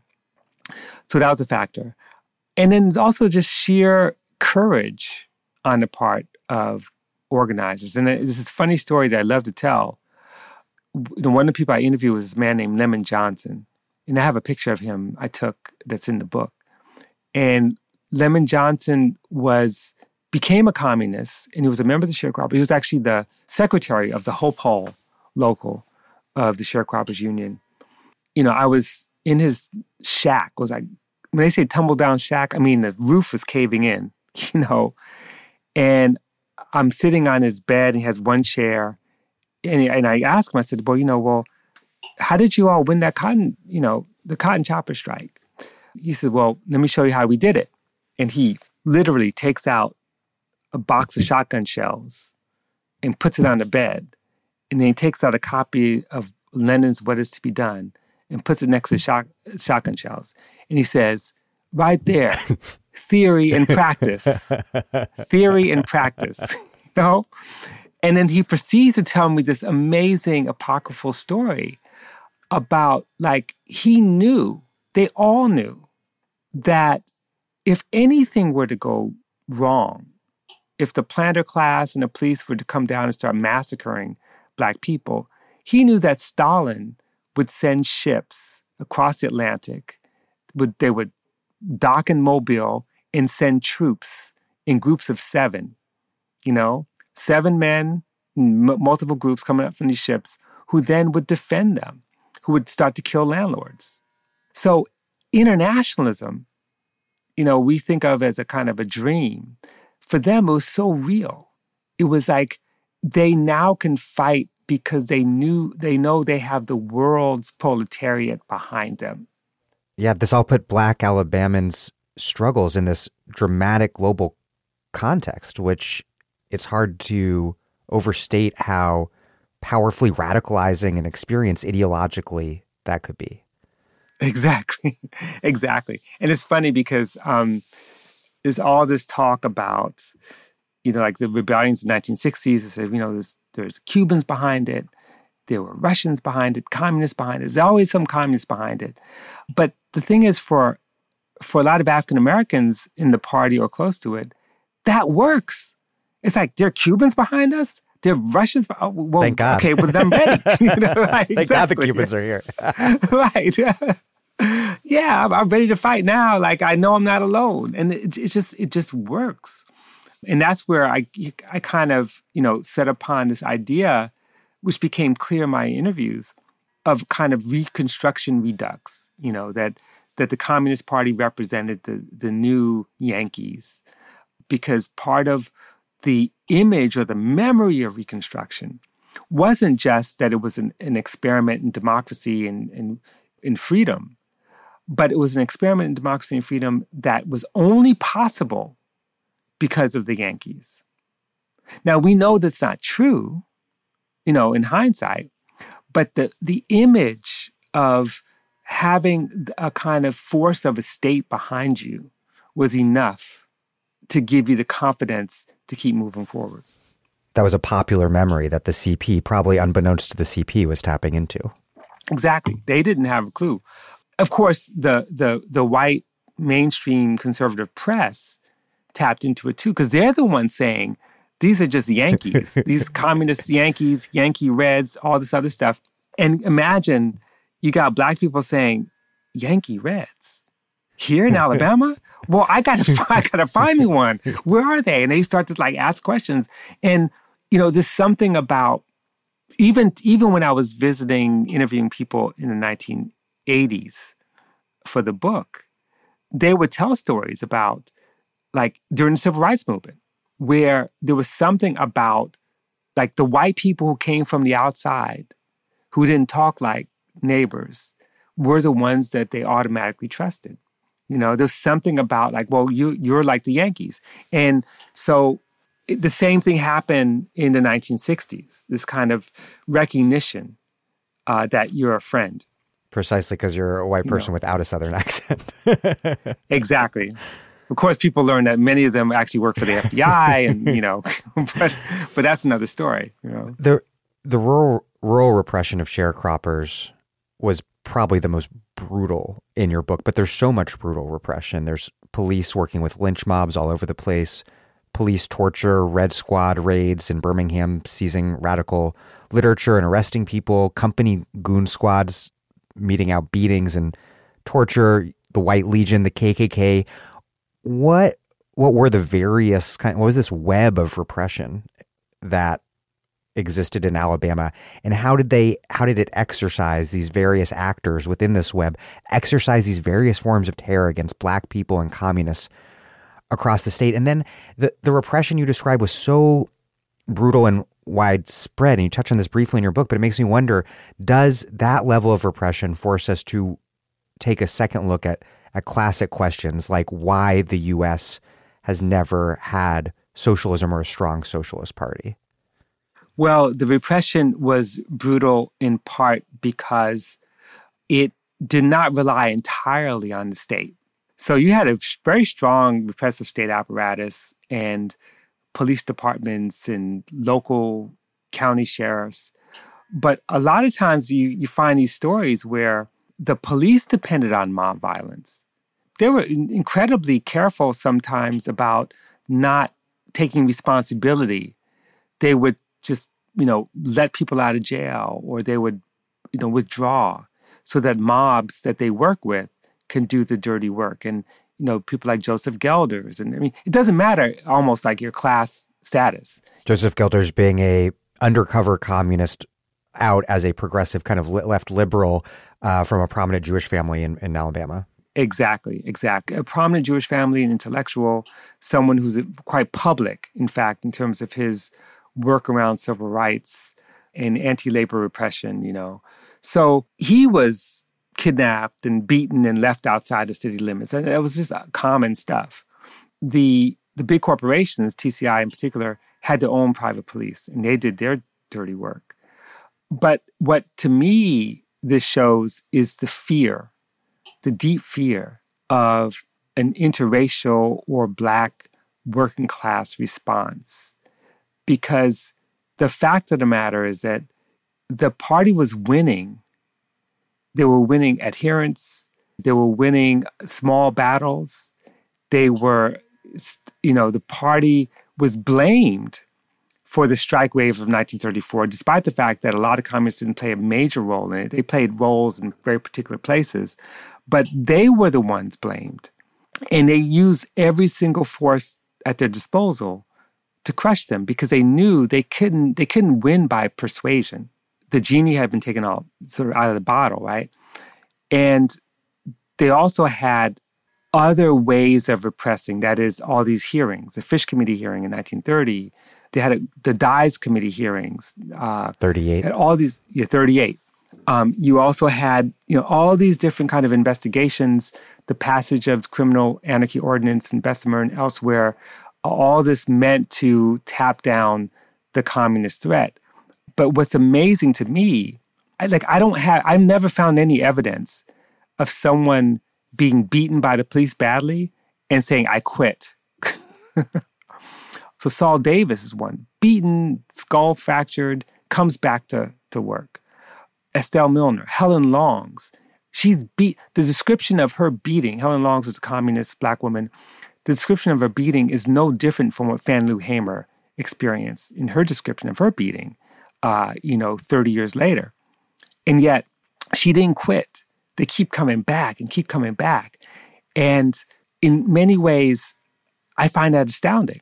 And it may help explain why there's no communism in the US, although I would actually say that the repression kept them at bay to a certain degree, but it didn't succeed fully. Because if it succeeded, there would be, there would be no presence. They, they continued throughout World War II.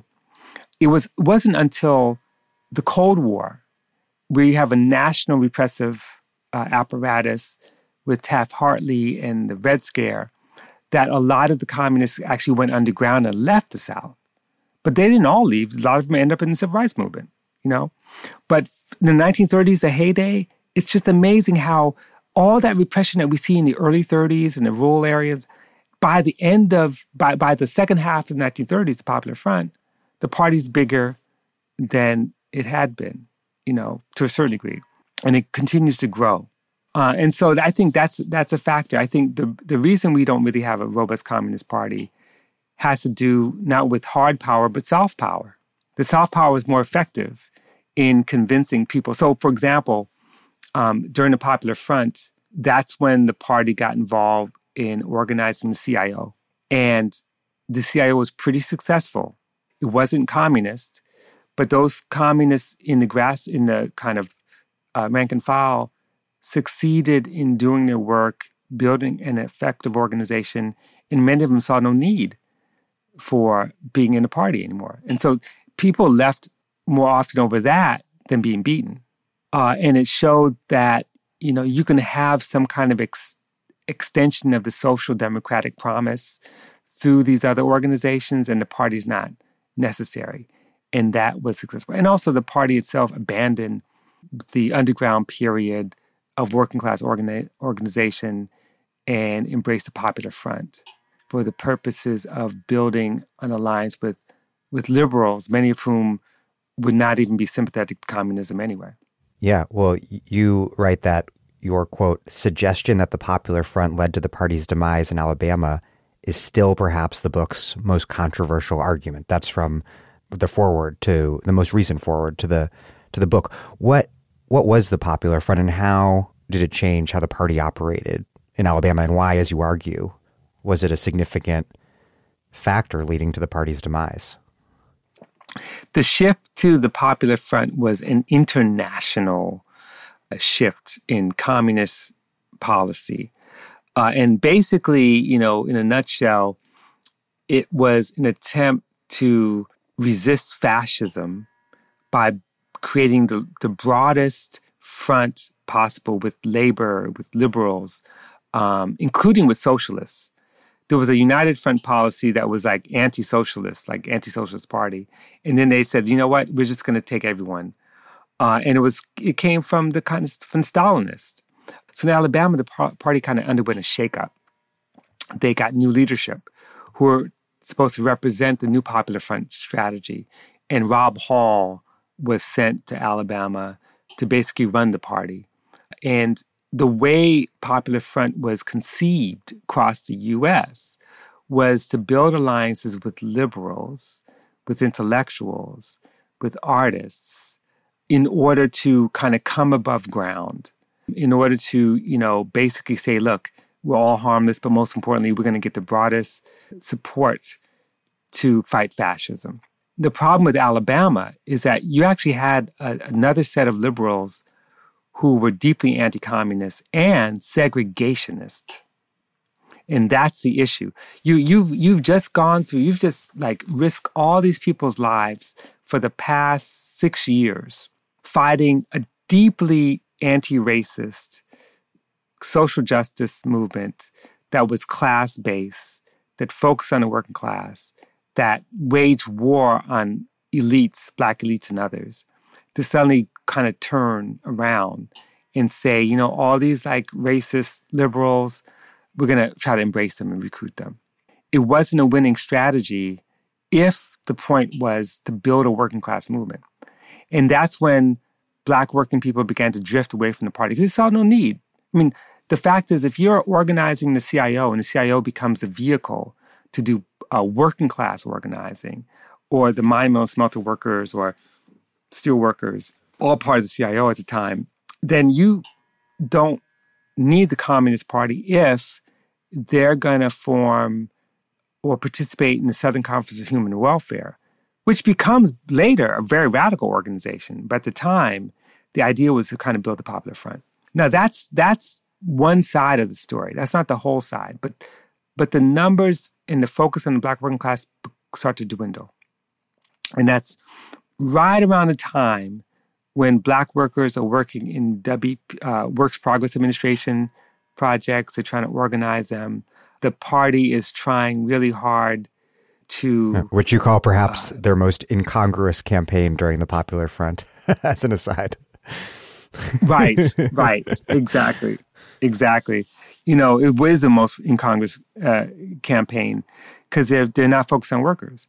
Um, and then they also shift again in 1937 to the Democratic Front, which is just simply more of a, a liberal orientation. And, you know, they lose a black base, not all of them. What changes things, though, was when the Southern Negro Youth Congress is formed in 1937 and they move their operations, their headquarters to Birmingham in 1939. And in many ways, the timing is really important because the Southern Negro Youth Congress is kind of a popular front strategy, but it's not. It is a kind of new generation of black radicals. It's almost kind of proto new left in a way. It yeah, it is. in your book from your book. The same with the League of what is it? League of Southern Youth. League of League of, League of um, Young League of, Young, League of Young Southerners, who are the white kind of counterpart. Right, exactly. So, and they're smaller, but they're significant. People like uh, Joe Gelder's daughter, Marge Gelders, uh, Laurent Frantz. Um, it's just a number of people who come together, and they're allied with the Southern Negro Youth Congress. And for them, they're kind of like precursors of the civil rights movement, except that their orientation really is still focused on the working class. The Southern Negro Youth Congress fought things like, you know, you know, public accommodations, segregation of public accommodations, transportation. They were trying to, they were working with sharecroppers, doing art projects, kind of cultural projects um, with youth, fighting for the right to vote, expanding democracy. Uh, and then also, you know, they started out you know, organizing tobacco workers in um, in Virginia in its its early inception. So they were a pretty radical force. So the timing is interesting because their form they get a hold in Birmingham. Their leaders are these amazingly dynamic folks, many of whom are communists, like James Jackson, Esther Cooper Jackson, and Dorothy Burnham, and and you know, Ed Strong, Augustus Strong, Louis Burnham, they're couples and they're brave and courageous. So they end up doing this work at the very moment when you have the um, Nazi Soviet pact, when the Soviet Union signs an agreement with Germany saying basically, don't invade us. And it's disastrous for American communists in a lot of obvious ways, but it has this kind of silver lining in Alabama. Right. So what happens is the the Popular Front kind of falls apart around this. And, you know, people could debate all day about the whether it was a good or bad policy. But for the US Communist Party, it was a devastating policy because it showed a kind of reversal of fortunes. It was like, okay, we're not going to basically, we're going to take fighting fascism not off the table, but that's not going to be our main thing. But in Alabama, it played out as okay, now we don't have to bend over backwards, bend over forwards, depending on how you think about it, to basically look to to build support. To kiss wealthy white liberals' asses who are not even positively responding to said ass kissing. right. Exactly. Exactly. Exactly. And it also led to power struggles within those liberal organizations that were set up to bring them in, like the Southern Conference for Human Welfare, was radicalized as a result. There were no holds barred on either the League of Young Southerners or the um, Southern Negro Youth Congress. And in fact, there was a publication called the Southern Almanac that came out that became kind of like a de facto Communist Party publication. And many of the really amazing radicals who went on, white radicals especially, like Don West and people like that, were writing for the Southern Al- uh, Almanac. And so then we get into World War II, where 1941, the war starts. And then now there's a flip again where the party's focuses on anti-fascism. Uh, but by then, the focus is on the war, but the Southern Negro, Negro Youth Congress becomes the dominant force fighting for civil rights in World War II. And they build new alliances with folks on the left of the kind of NAACP orbit, like John LeFlore, for example, from Mobile, was quite a militant himself. And they start to build power until 1948. In 1948, they hold the SNYC meeting there, and it ends up being the last one because that's when Bull Connor really makes a name for himself, you know, along with others, and they repress that meeting. They drive people out of the city and they kind of crush what was left of the Communist Party, which then is re- sort of resurrected again in the form of individuals in labor and civil rights organizations in, in, in the state. We should talk a little bit um, about labor organizing, which was a big part of what communists were doing in Birmingham. And you write that initially the CP failed because their dual union strategy didn't make sense because outside of some exceptions in the steel industry, there just weren't, there were no, quote, competing labor organizations. So that's the problem. But then after the passage of the National Recovery, National Industrial Recovery Act of 1933, that, that changed. What was the CP's dual union strategy and why, why did it become more successful as the New Deal labor regime? took off? And then, just more generally, how and around what issues did communists mobilize workers, and how did they mobilize workers in these workplaces, in these mines, in these mills, where racial segregation was a tool used with great effect by the boss to divide and conquer workers? So, the Trade Union Unity League was formed as a kind of umbrella organization for this dual unionism strategy. And basically, dual unionism goes back to William Z. Foster, who was a syndicalist.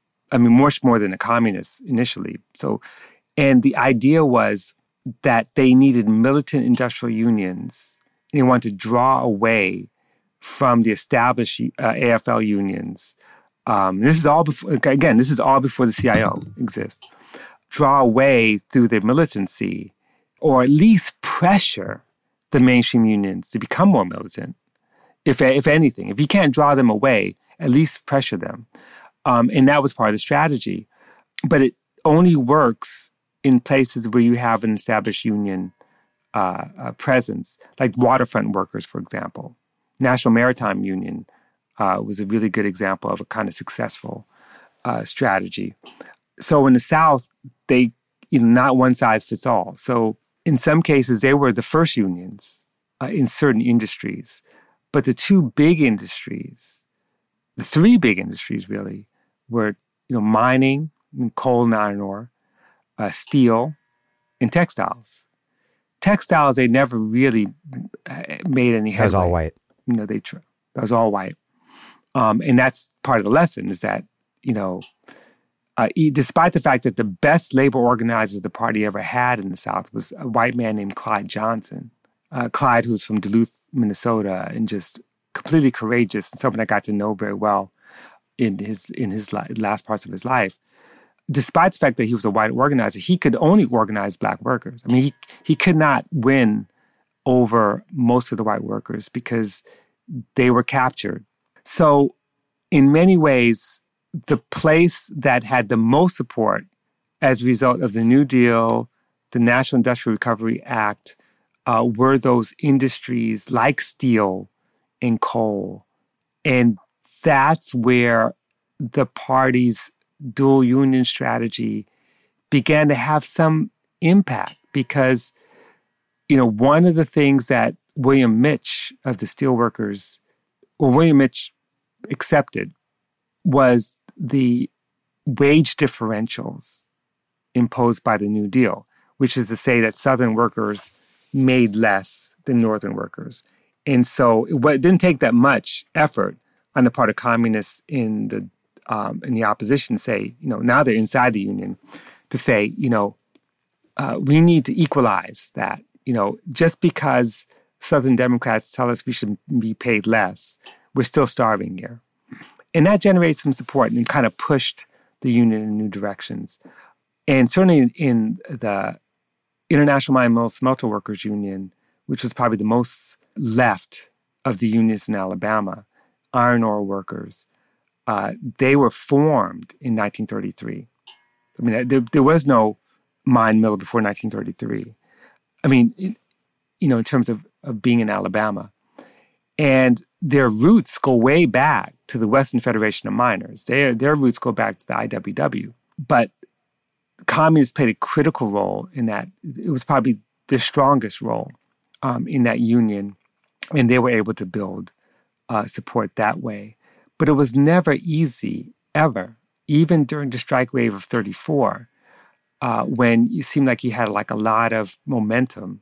Organizing was hard for communists. If anything, the role that the communists played was to bring to the fore questions of racial justice, uh, issues of the franchise, you know, through the right to vote clubs when the CIO was formed, um, and issues of shop floor control and one other thing is that what the Wagner Act also did was it allowed for, as we know, the National Labor Relations Board, elections for unions, but with those come competing company unions that also had the right to run elections. And so part of what the party was able to do was to convince people not to go with the company unions. So a lot of his agitprop work it was very, very important. Uh, organizing work, knowing the landscape. Uh, and it just so happens that black communists often made the best uh, labor, labor organizers because they knew the landscape. They were good organizers. And so someone like Eb Cox is a legend in Alabama trade union organizing. Uh, but he started out as a communist. And then the next big change is the arrival of the CIO, which offers communists a big new opportunity to participate and lead more progressive unions. But the flip side of that, you write, is that communist labor organizers essentially subordinated themselves to the CIO during the Popular Front era. What did that mean for black communist workers and for the labor movement in general? And what did that subordination ultimately mean when the CIO was seized by the anti communist reaction that took hold in the late 1930s, this moment of the, the Little Red Scare? Well, what's very important to realize is that their decision to subordinate themselves to CIO leadership was not a directive. It didn't come from the top of the party. This was strategic. And I think what they realized is that um, they were they were more concerned about the CIO winning than they were about trying to push the CIO left. They felt like they're very pre- the, the very existence of an industrial union movement was itself left enough. And so a lot of folks became like very professional organizers. Same ideals, different vehicle. Right. Same ideals, different vehicle, but most importantly, in this setting, they did not announce their communist uh, bona fides or affiliations. Some people knew. But keep in mind, as you know, John L. Lewis was deeply anti-communist. He he was willing to to bring communists on because he knew they were the best organizers. But he also was like, you know, uh-uh, we don't want their influence. We want their skills. Uh, and in Alabama, I think the the communists who came out came into the CIO understood that. So they kept a low profile while doing the work of organizing. But they also, I mean, to their credit, they fought for things that you don't think unions usually fight for. Uh, the right to vote clubs were products of the CIO. I mean, they, they, they existed before that, but the CIO captured them. They talked about pushing for voter registration for black and white voters. They saw the CIO as a possible political force. And they uh, they become absorbed into the CIO. This the Mine Mill was different in that they didn't care about communists. They invited communists. They embraced them. You can be an open communist. So by the time you get to like 1949, when after uh, Taft Hartley, Taft, part, part of the provisions of Taft Hartley is that you had to sign an affidavit saying that you there's no communists in your organization, that you're not a communist. And so part of the split was the CIO agreed to that. They had no issue with it. Um, some of the unions were like, we're not going to do it.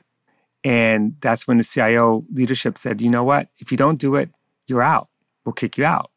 That wasn't necessary. That was Taft Hartley didn't d- didn't demand that. What Taft Hartley demanded was that you sign an affidavit.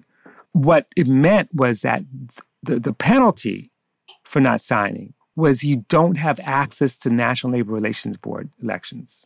You can't go through the process. They would deny you that right. And so the fact is, the entire CIO could have said, absolutely not, we boycott. They could have had a general strike. they could, I mean, and, and, and after World War II, that's sort of what happened. What we see in 1945 46 was one of the biggest strike waves in US history before the 1970s. And some of those strike waves were against union leadership. There were wildcat strikes, similar to the wildcat strikes that took place during the war, which were often over race. And so they set the stage, possibly, for resisting Cold War labor policies, but leadership at CIO embraced them ultimately.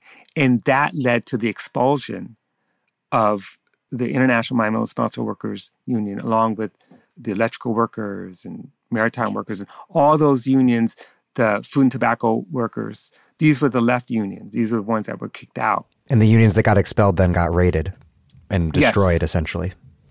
Absolutely. I mean, the UE still exists, but and is led by amazing progressive people, but their footprint is a just a small fraction of yes. their size once upon a time. Right. They got raided, um, and they also got experiences the repressive force of the state. They lost members, they lost leaders, people were jailed, uh, and it was just it was devastating. Um, but in Alabama, one of the main leaders of of Mine Mill was an African American named Asbury Howard, who ended up playing a real critical role in both civil rights and politics, black politics in Alabama, coming out. And one thing I do write about briefly is the treacherous role that the NAACP played in undermining Mine Mill. Herbert Hill, who we later know as a major sort of scholar of of U.S. labor, went down to Alabama, you know, on behalf of, of the NAACP and did his own investigation and basically promoted the expulsion of Mine Mill and called out communists who were in the organization, basically red baited them. Uh, and so the NAACP, in their own ongoing efforts to overthrow, to undermine any kind of left presence, or communist presence at least, that you know Herbert Hill becomes known as a kind of heroic liberal figure, uh, is one of those who undercut the Union. So it wasn't just a kind of federal repression; it was repression coming from all different directions because of the just the overwhelming culture of anti-communism, and you know you got to imagine what it meant for so many people who joined the party in 1930, 31, or 32, to have gone through 20 years just about, you know, risking their lives, getting beaten, jailed, all that. And suddenly the whole thing is crushed. It kind of disappears and it's remade. I mean, Hosea Hudson leaves Alabama. He ends up, you know, living in, you know, in New Jersey and, and up in the north. A lot of folks end up having to flee. The Jacksons, Burnham, I mean, Louis Burnham dies in 1957, but they all have to leave Alabama after all that work. Um, and it's almost like starting from scratch with the civil rights movement But when they do reemerge, uh, and when SNCC, for example, comes to Alabama, whose homes do they stay in in the black in in um in the Black Belt? At the homes of former sharecroppers union leaders, you know, and so it reconnects at the end. We just kind of sketched out the trajectory of the the CP and of the CIO and communists within the CIO. What about the SCU's decline, the sharecroppers union? You write that it was complex. You had the CP Central Committee turning away from rural organizing during the Popular Front. You cite the rise of the socialist led Southern Tenant Farmers Union and a radicalizing National Farmers Union, and with its Alabama chapter, the Alabama Farmers Union, which had locals in the, the northern upcountry among poor white farmers. But at the end of the day, I think you argue that perhaps none of these factors really contended with just these enormous changes in the cotton industry that were taking place pushing sharecroppers off the land and into the Great Migration. Right. That led to the the demise. I mean, so the C, when the CIO started to organize rural workers through UCAPAWA, they form a chapter basically to take over the sharecroppers union's um, jurisdiction. And for them, they're not, they don't even know how to organize sharecroppers they can only organize, they only know how to organize wage laborers. And so the focus now is on wage workers who don't want to be wage workers picking cotton when the industry is transforming so that you basically have these amazing, huge mechanical cotton pickers and hardly any labor. You know, so the labor force is disappearing. The sharecroppers, former sharecroppers union is moving west to Louisiana.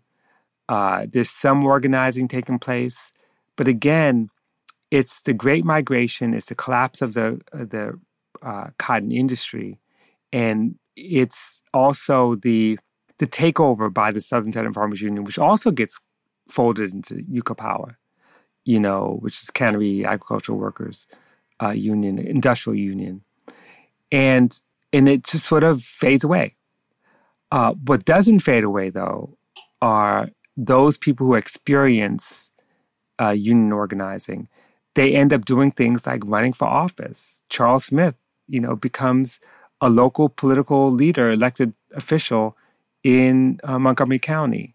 Members of the Deacons, Def- Deacons for Defense, uh, which defended in Louisiana. Um, in Louisiana, some of those folks came out of the um, the Louisiana Farmers Union. Uh, so there's a legacy, but it doesn't take place, you know, in the rural areas in the same place. Um, I I would argue, and I don't say this in the book, but if you look at something like the Mississippi Freedom Labor Union in Mississippi, that there's probably a direct link or connection because that union was a rural union. It was a union of of uh, agricultural workers and and sharecroppers. It wasn't necessarily an industrial union and so you see the continuation of that legacy. But uh, but to me, the story which someone else needs to follow up on is what happened to those ten thousand or fifteen thousand people if if many of them migrated north. What did they bring with them? What memories? What political organizing work did they do? Did they give up, or did they continue, uh, kind of in this kind of river of struggle? You write, "quote In our current moment, anti capitalism and struggles against state violence and incarceration tend to be separate movements. For communists and their allies, especially in the Deep South, they were inextricably bound together. The African Americans who made up the Alabama radical movement experienced and opposed race and class oppression as a totality. To close out, how did class struggle and anti racist struggle becomes separated from one another, not even just separated, but too often, far too often held out as somehow contradictory political projects. And do you see steps finally being taken today to recombine them to fight this totality of oppression in the way Alabama communists once did? so, on the question of how did it happen, well, I went to sleep one night and woke up, and all of a sudden, it's like I don't even recognize some of these um, these tendencies. And I literally, it's like it happened so fast because one of the things I've been arguing for years is that we don't even do a good job of understanding the class dimensions and class critique coming out of what's called the civil rights movement. That SNCC had a class critique. They actually had an anti-capitalist position. You know, and we there's so much evidence for it, but we don't look at that. We we we we tell the story of the Mississippi Freedom Democratic Party as if it ends in in Atlantic City in 1964. But when you look at their their platform in 1968, it is deeply anti-capitalist, deeply anti-U.S. empire, deeply, you know, struggling around the question of reproductive labor and compensation for that. I mean, it's a very different kind of thing. So to me, every movement I've ever been a part of, and I've been a part of, you know, I've been a, I was a member of the Communist Workers Party. I've been a part of lots of different movements. Even if there was a debate about the relative weight of race and class, which is, I think, is a use, useless debate, debate too. Um, there was no question that these things operate and function together and they're fought together. Even the, the unfair attacks on mainstream feminists uh, in the 1960s and 70s, the socialist feminists, radical feminists also talked about anti racism being really fundamental in class politics as well as anti- fighting patriarchy, that these things are together. The Combahee River Collective, they were socialists. They, they, they announced it, they made it clear that capitalism is not going to save anybody. And so we get to, when I wrote that foreword, it was a critical moment around 2014, uh, 2015, when you begin to see in certain places, like Ferguson, for example, where there was clearly a kind of race and class critique on the ground because they're fighting against the extractive processes of state repression, taking money from poor black people to basically pay for government. And there was a, an understanding of that. But then there emerged slowly a kind of popularity around a particular kind of Afro pessimist position that I say particular kind because it, you know there's many different manifestations of it that basically didn't say that class doesn't matter, but that anti-blackness as is the way that modern the modern world was structured, and with it comes the a similar position on the part of the black elite to the black poor and working class that they occupy a similar position within the structure of anti blackness, and therefore they're all basically slaves. And that all white people, irrespective of their class, somehow are all anti black and therefore participate in the reproduction of this system. Um, and that's not to say that it's not working class anti blackness, but it's to say that that even working class anti blackness is part of a class, you know, politics, class analysis of what is required to be able to reproduce the class as a subordinate, landless, impoverished, immiserated class without the means of production. And so our analysis has to be better. You have to go back to like old stuff to be able to come back to this. And I think there's a struggle right now over this. So what ends up happening is, and I think the flip side of this is there's a critique, an unfair critique of anti state violence, of anti police brutality struggles, as if they're not class struggles. And part of what I said about Ferguson is that I argue that it is very much a class struggle against racism. In the same way the Communist Party saw the Scottsboro boys as class war prisoners. Exactly.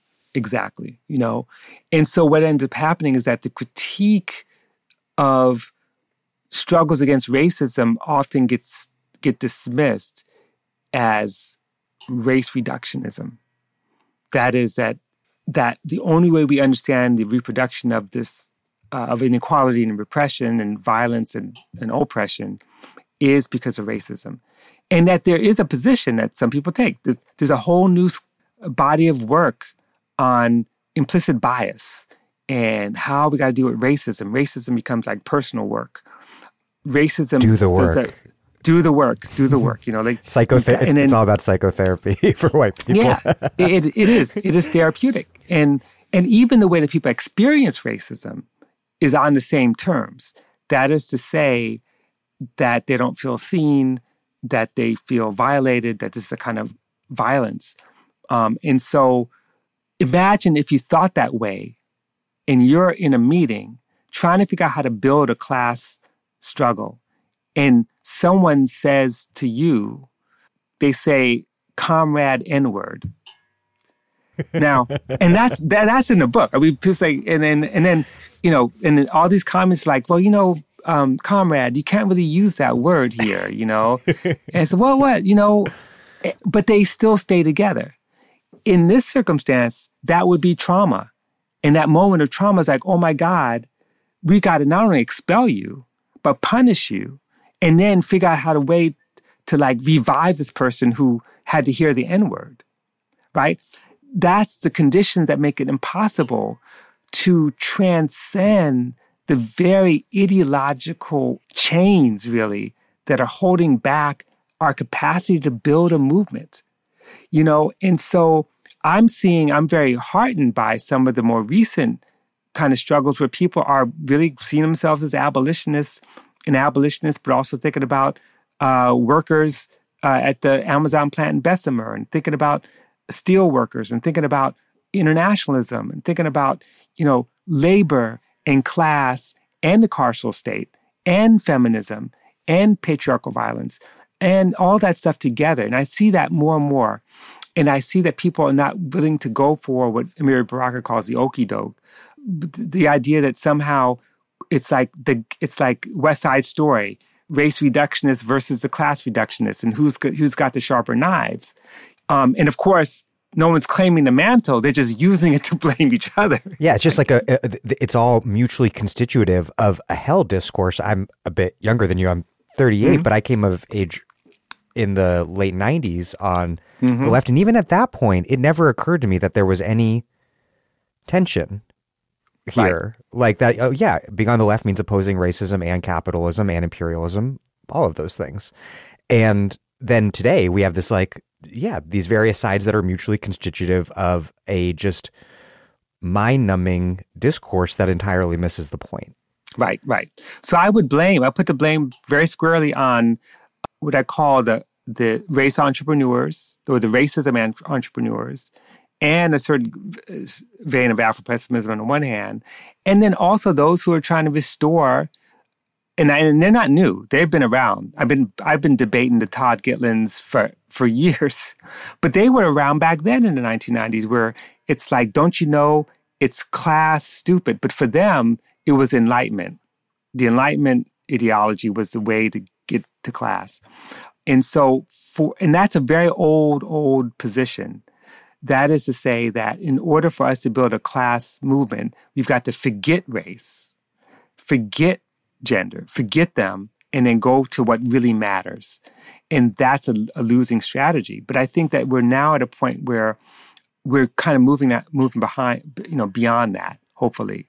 And ironically, it has sort of a Clintonite or more, maybe more generally social democratic heritage this idea this kind of class reductionism. Whereas what your book shows is that the communist heritage is not class reductionist at all. Exactly. That's the takeaway.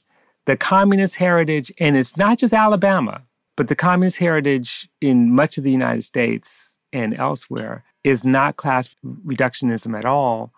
Um, it doesn't mean they didn't make errors but it does mean that they understood how these things were connected and that's what we need to know. You know, we may be more sophisticated now, but we have to be able to see how these things are connected. Well, Robin D.G. Kelley, thank you very much.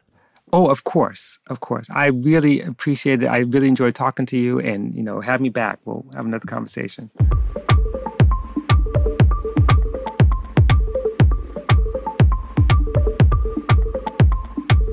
Robin D.G. Kelley is a professor of history at UCLA and the author of numerous articles and books, including the book we talked about today Hammer and Hoe Alabama Communists During the Great Depression.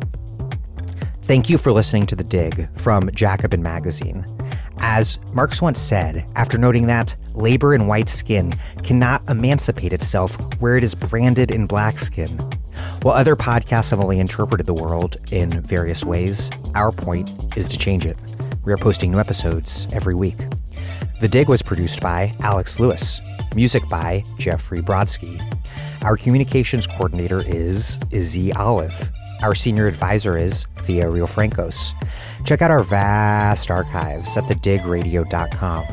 Follow us on Twitter at The Dig Radio, and please find us wherever you get podcasts and subscribe. If it's on iTunes or wherever, please also take a moment to leave us a nice review. Those reviews help introduce us to new listeners. But what really does that is you just telling other people about the show.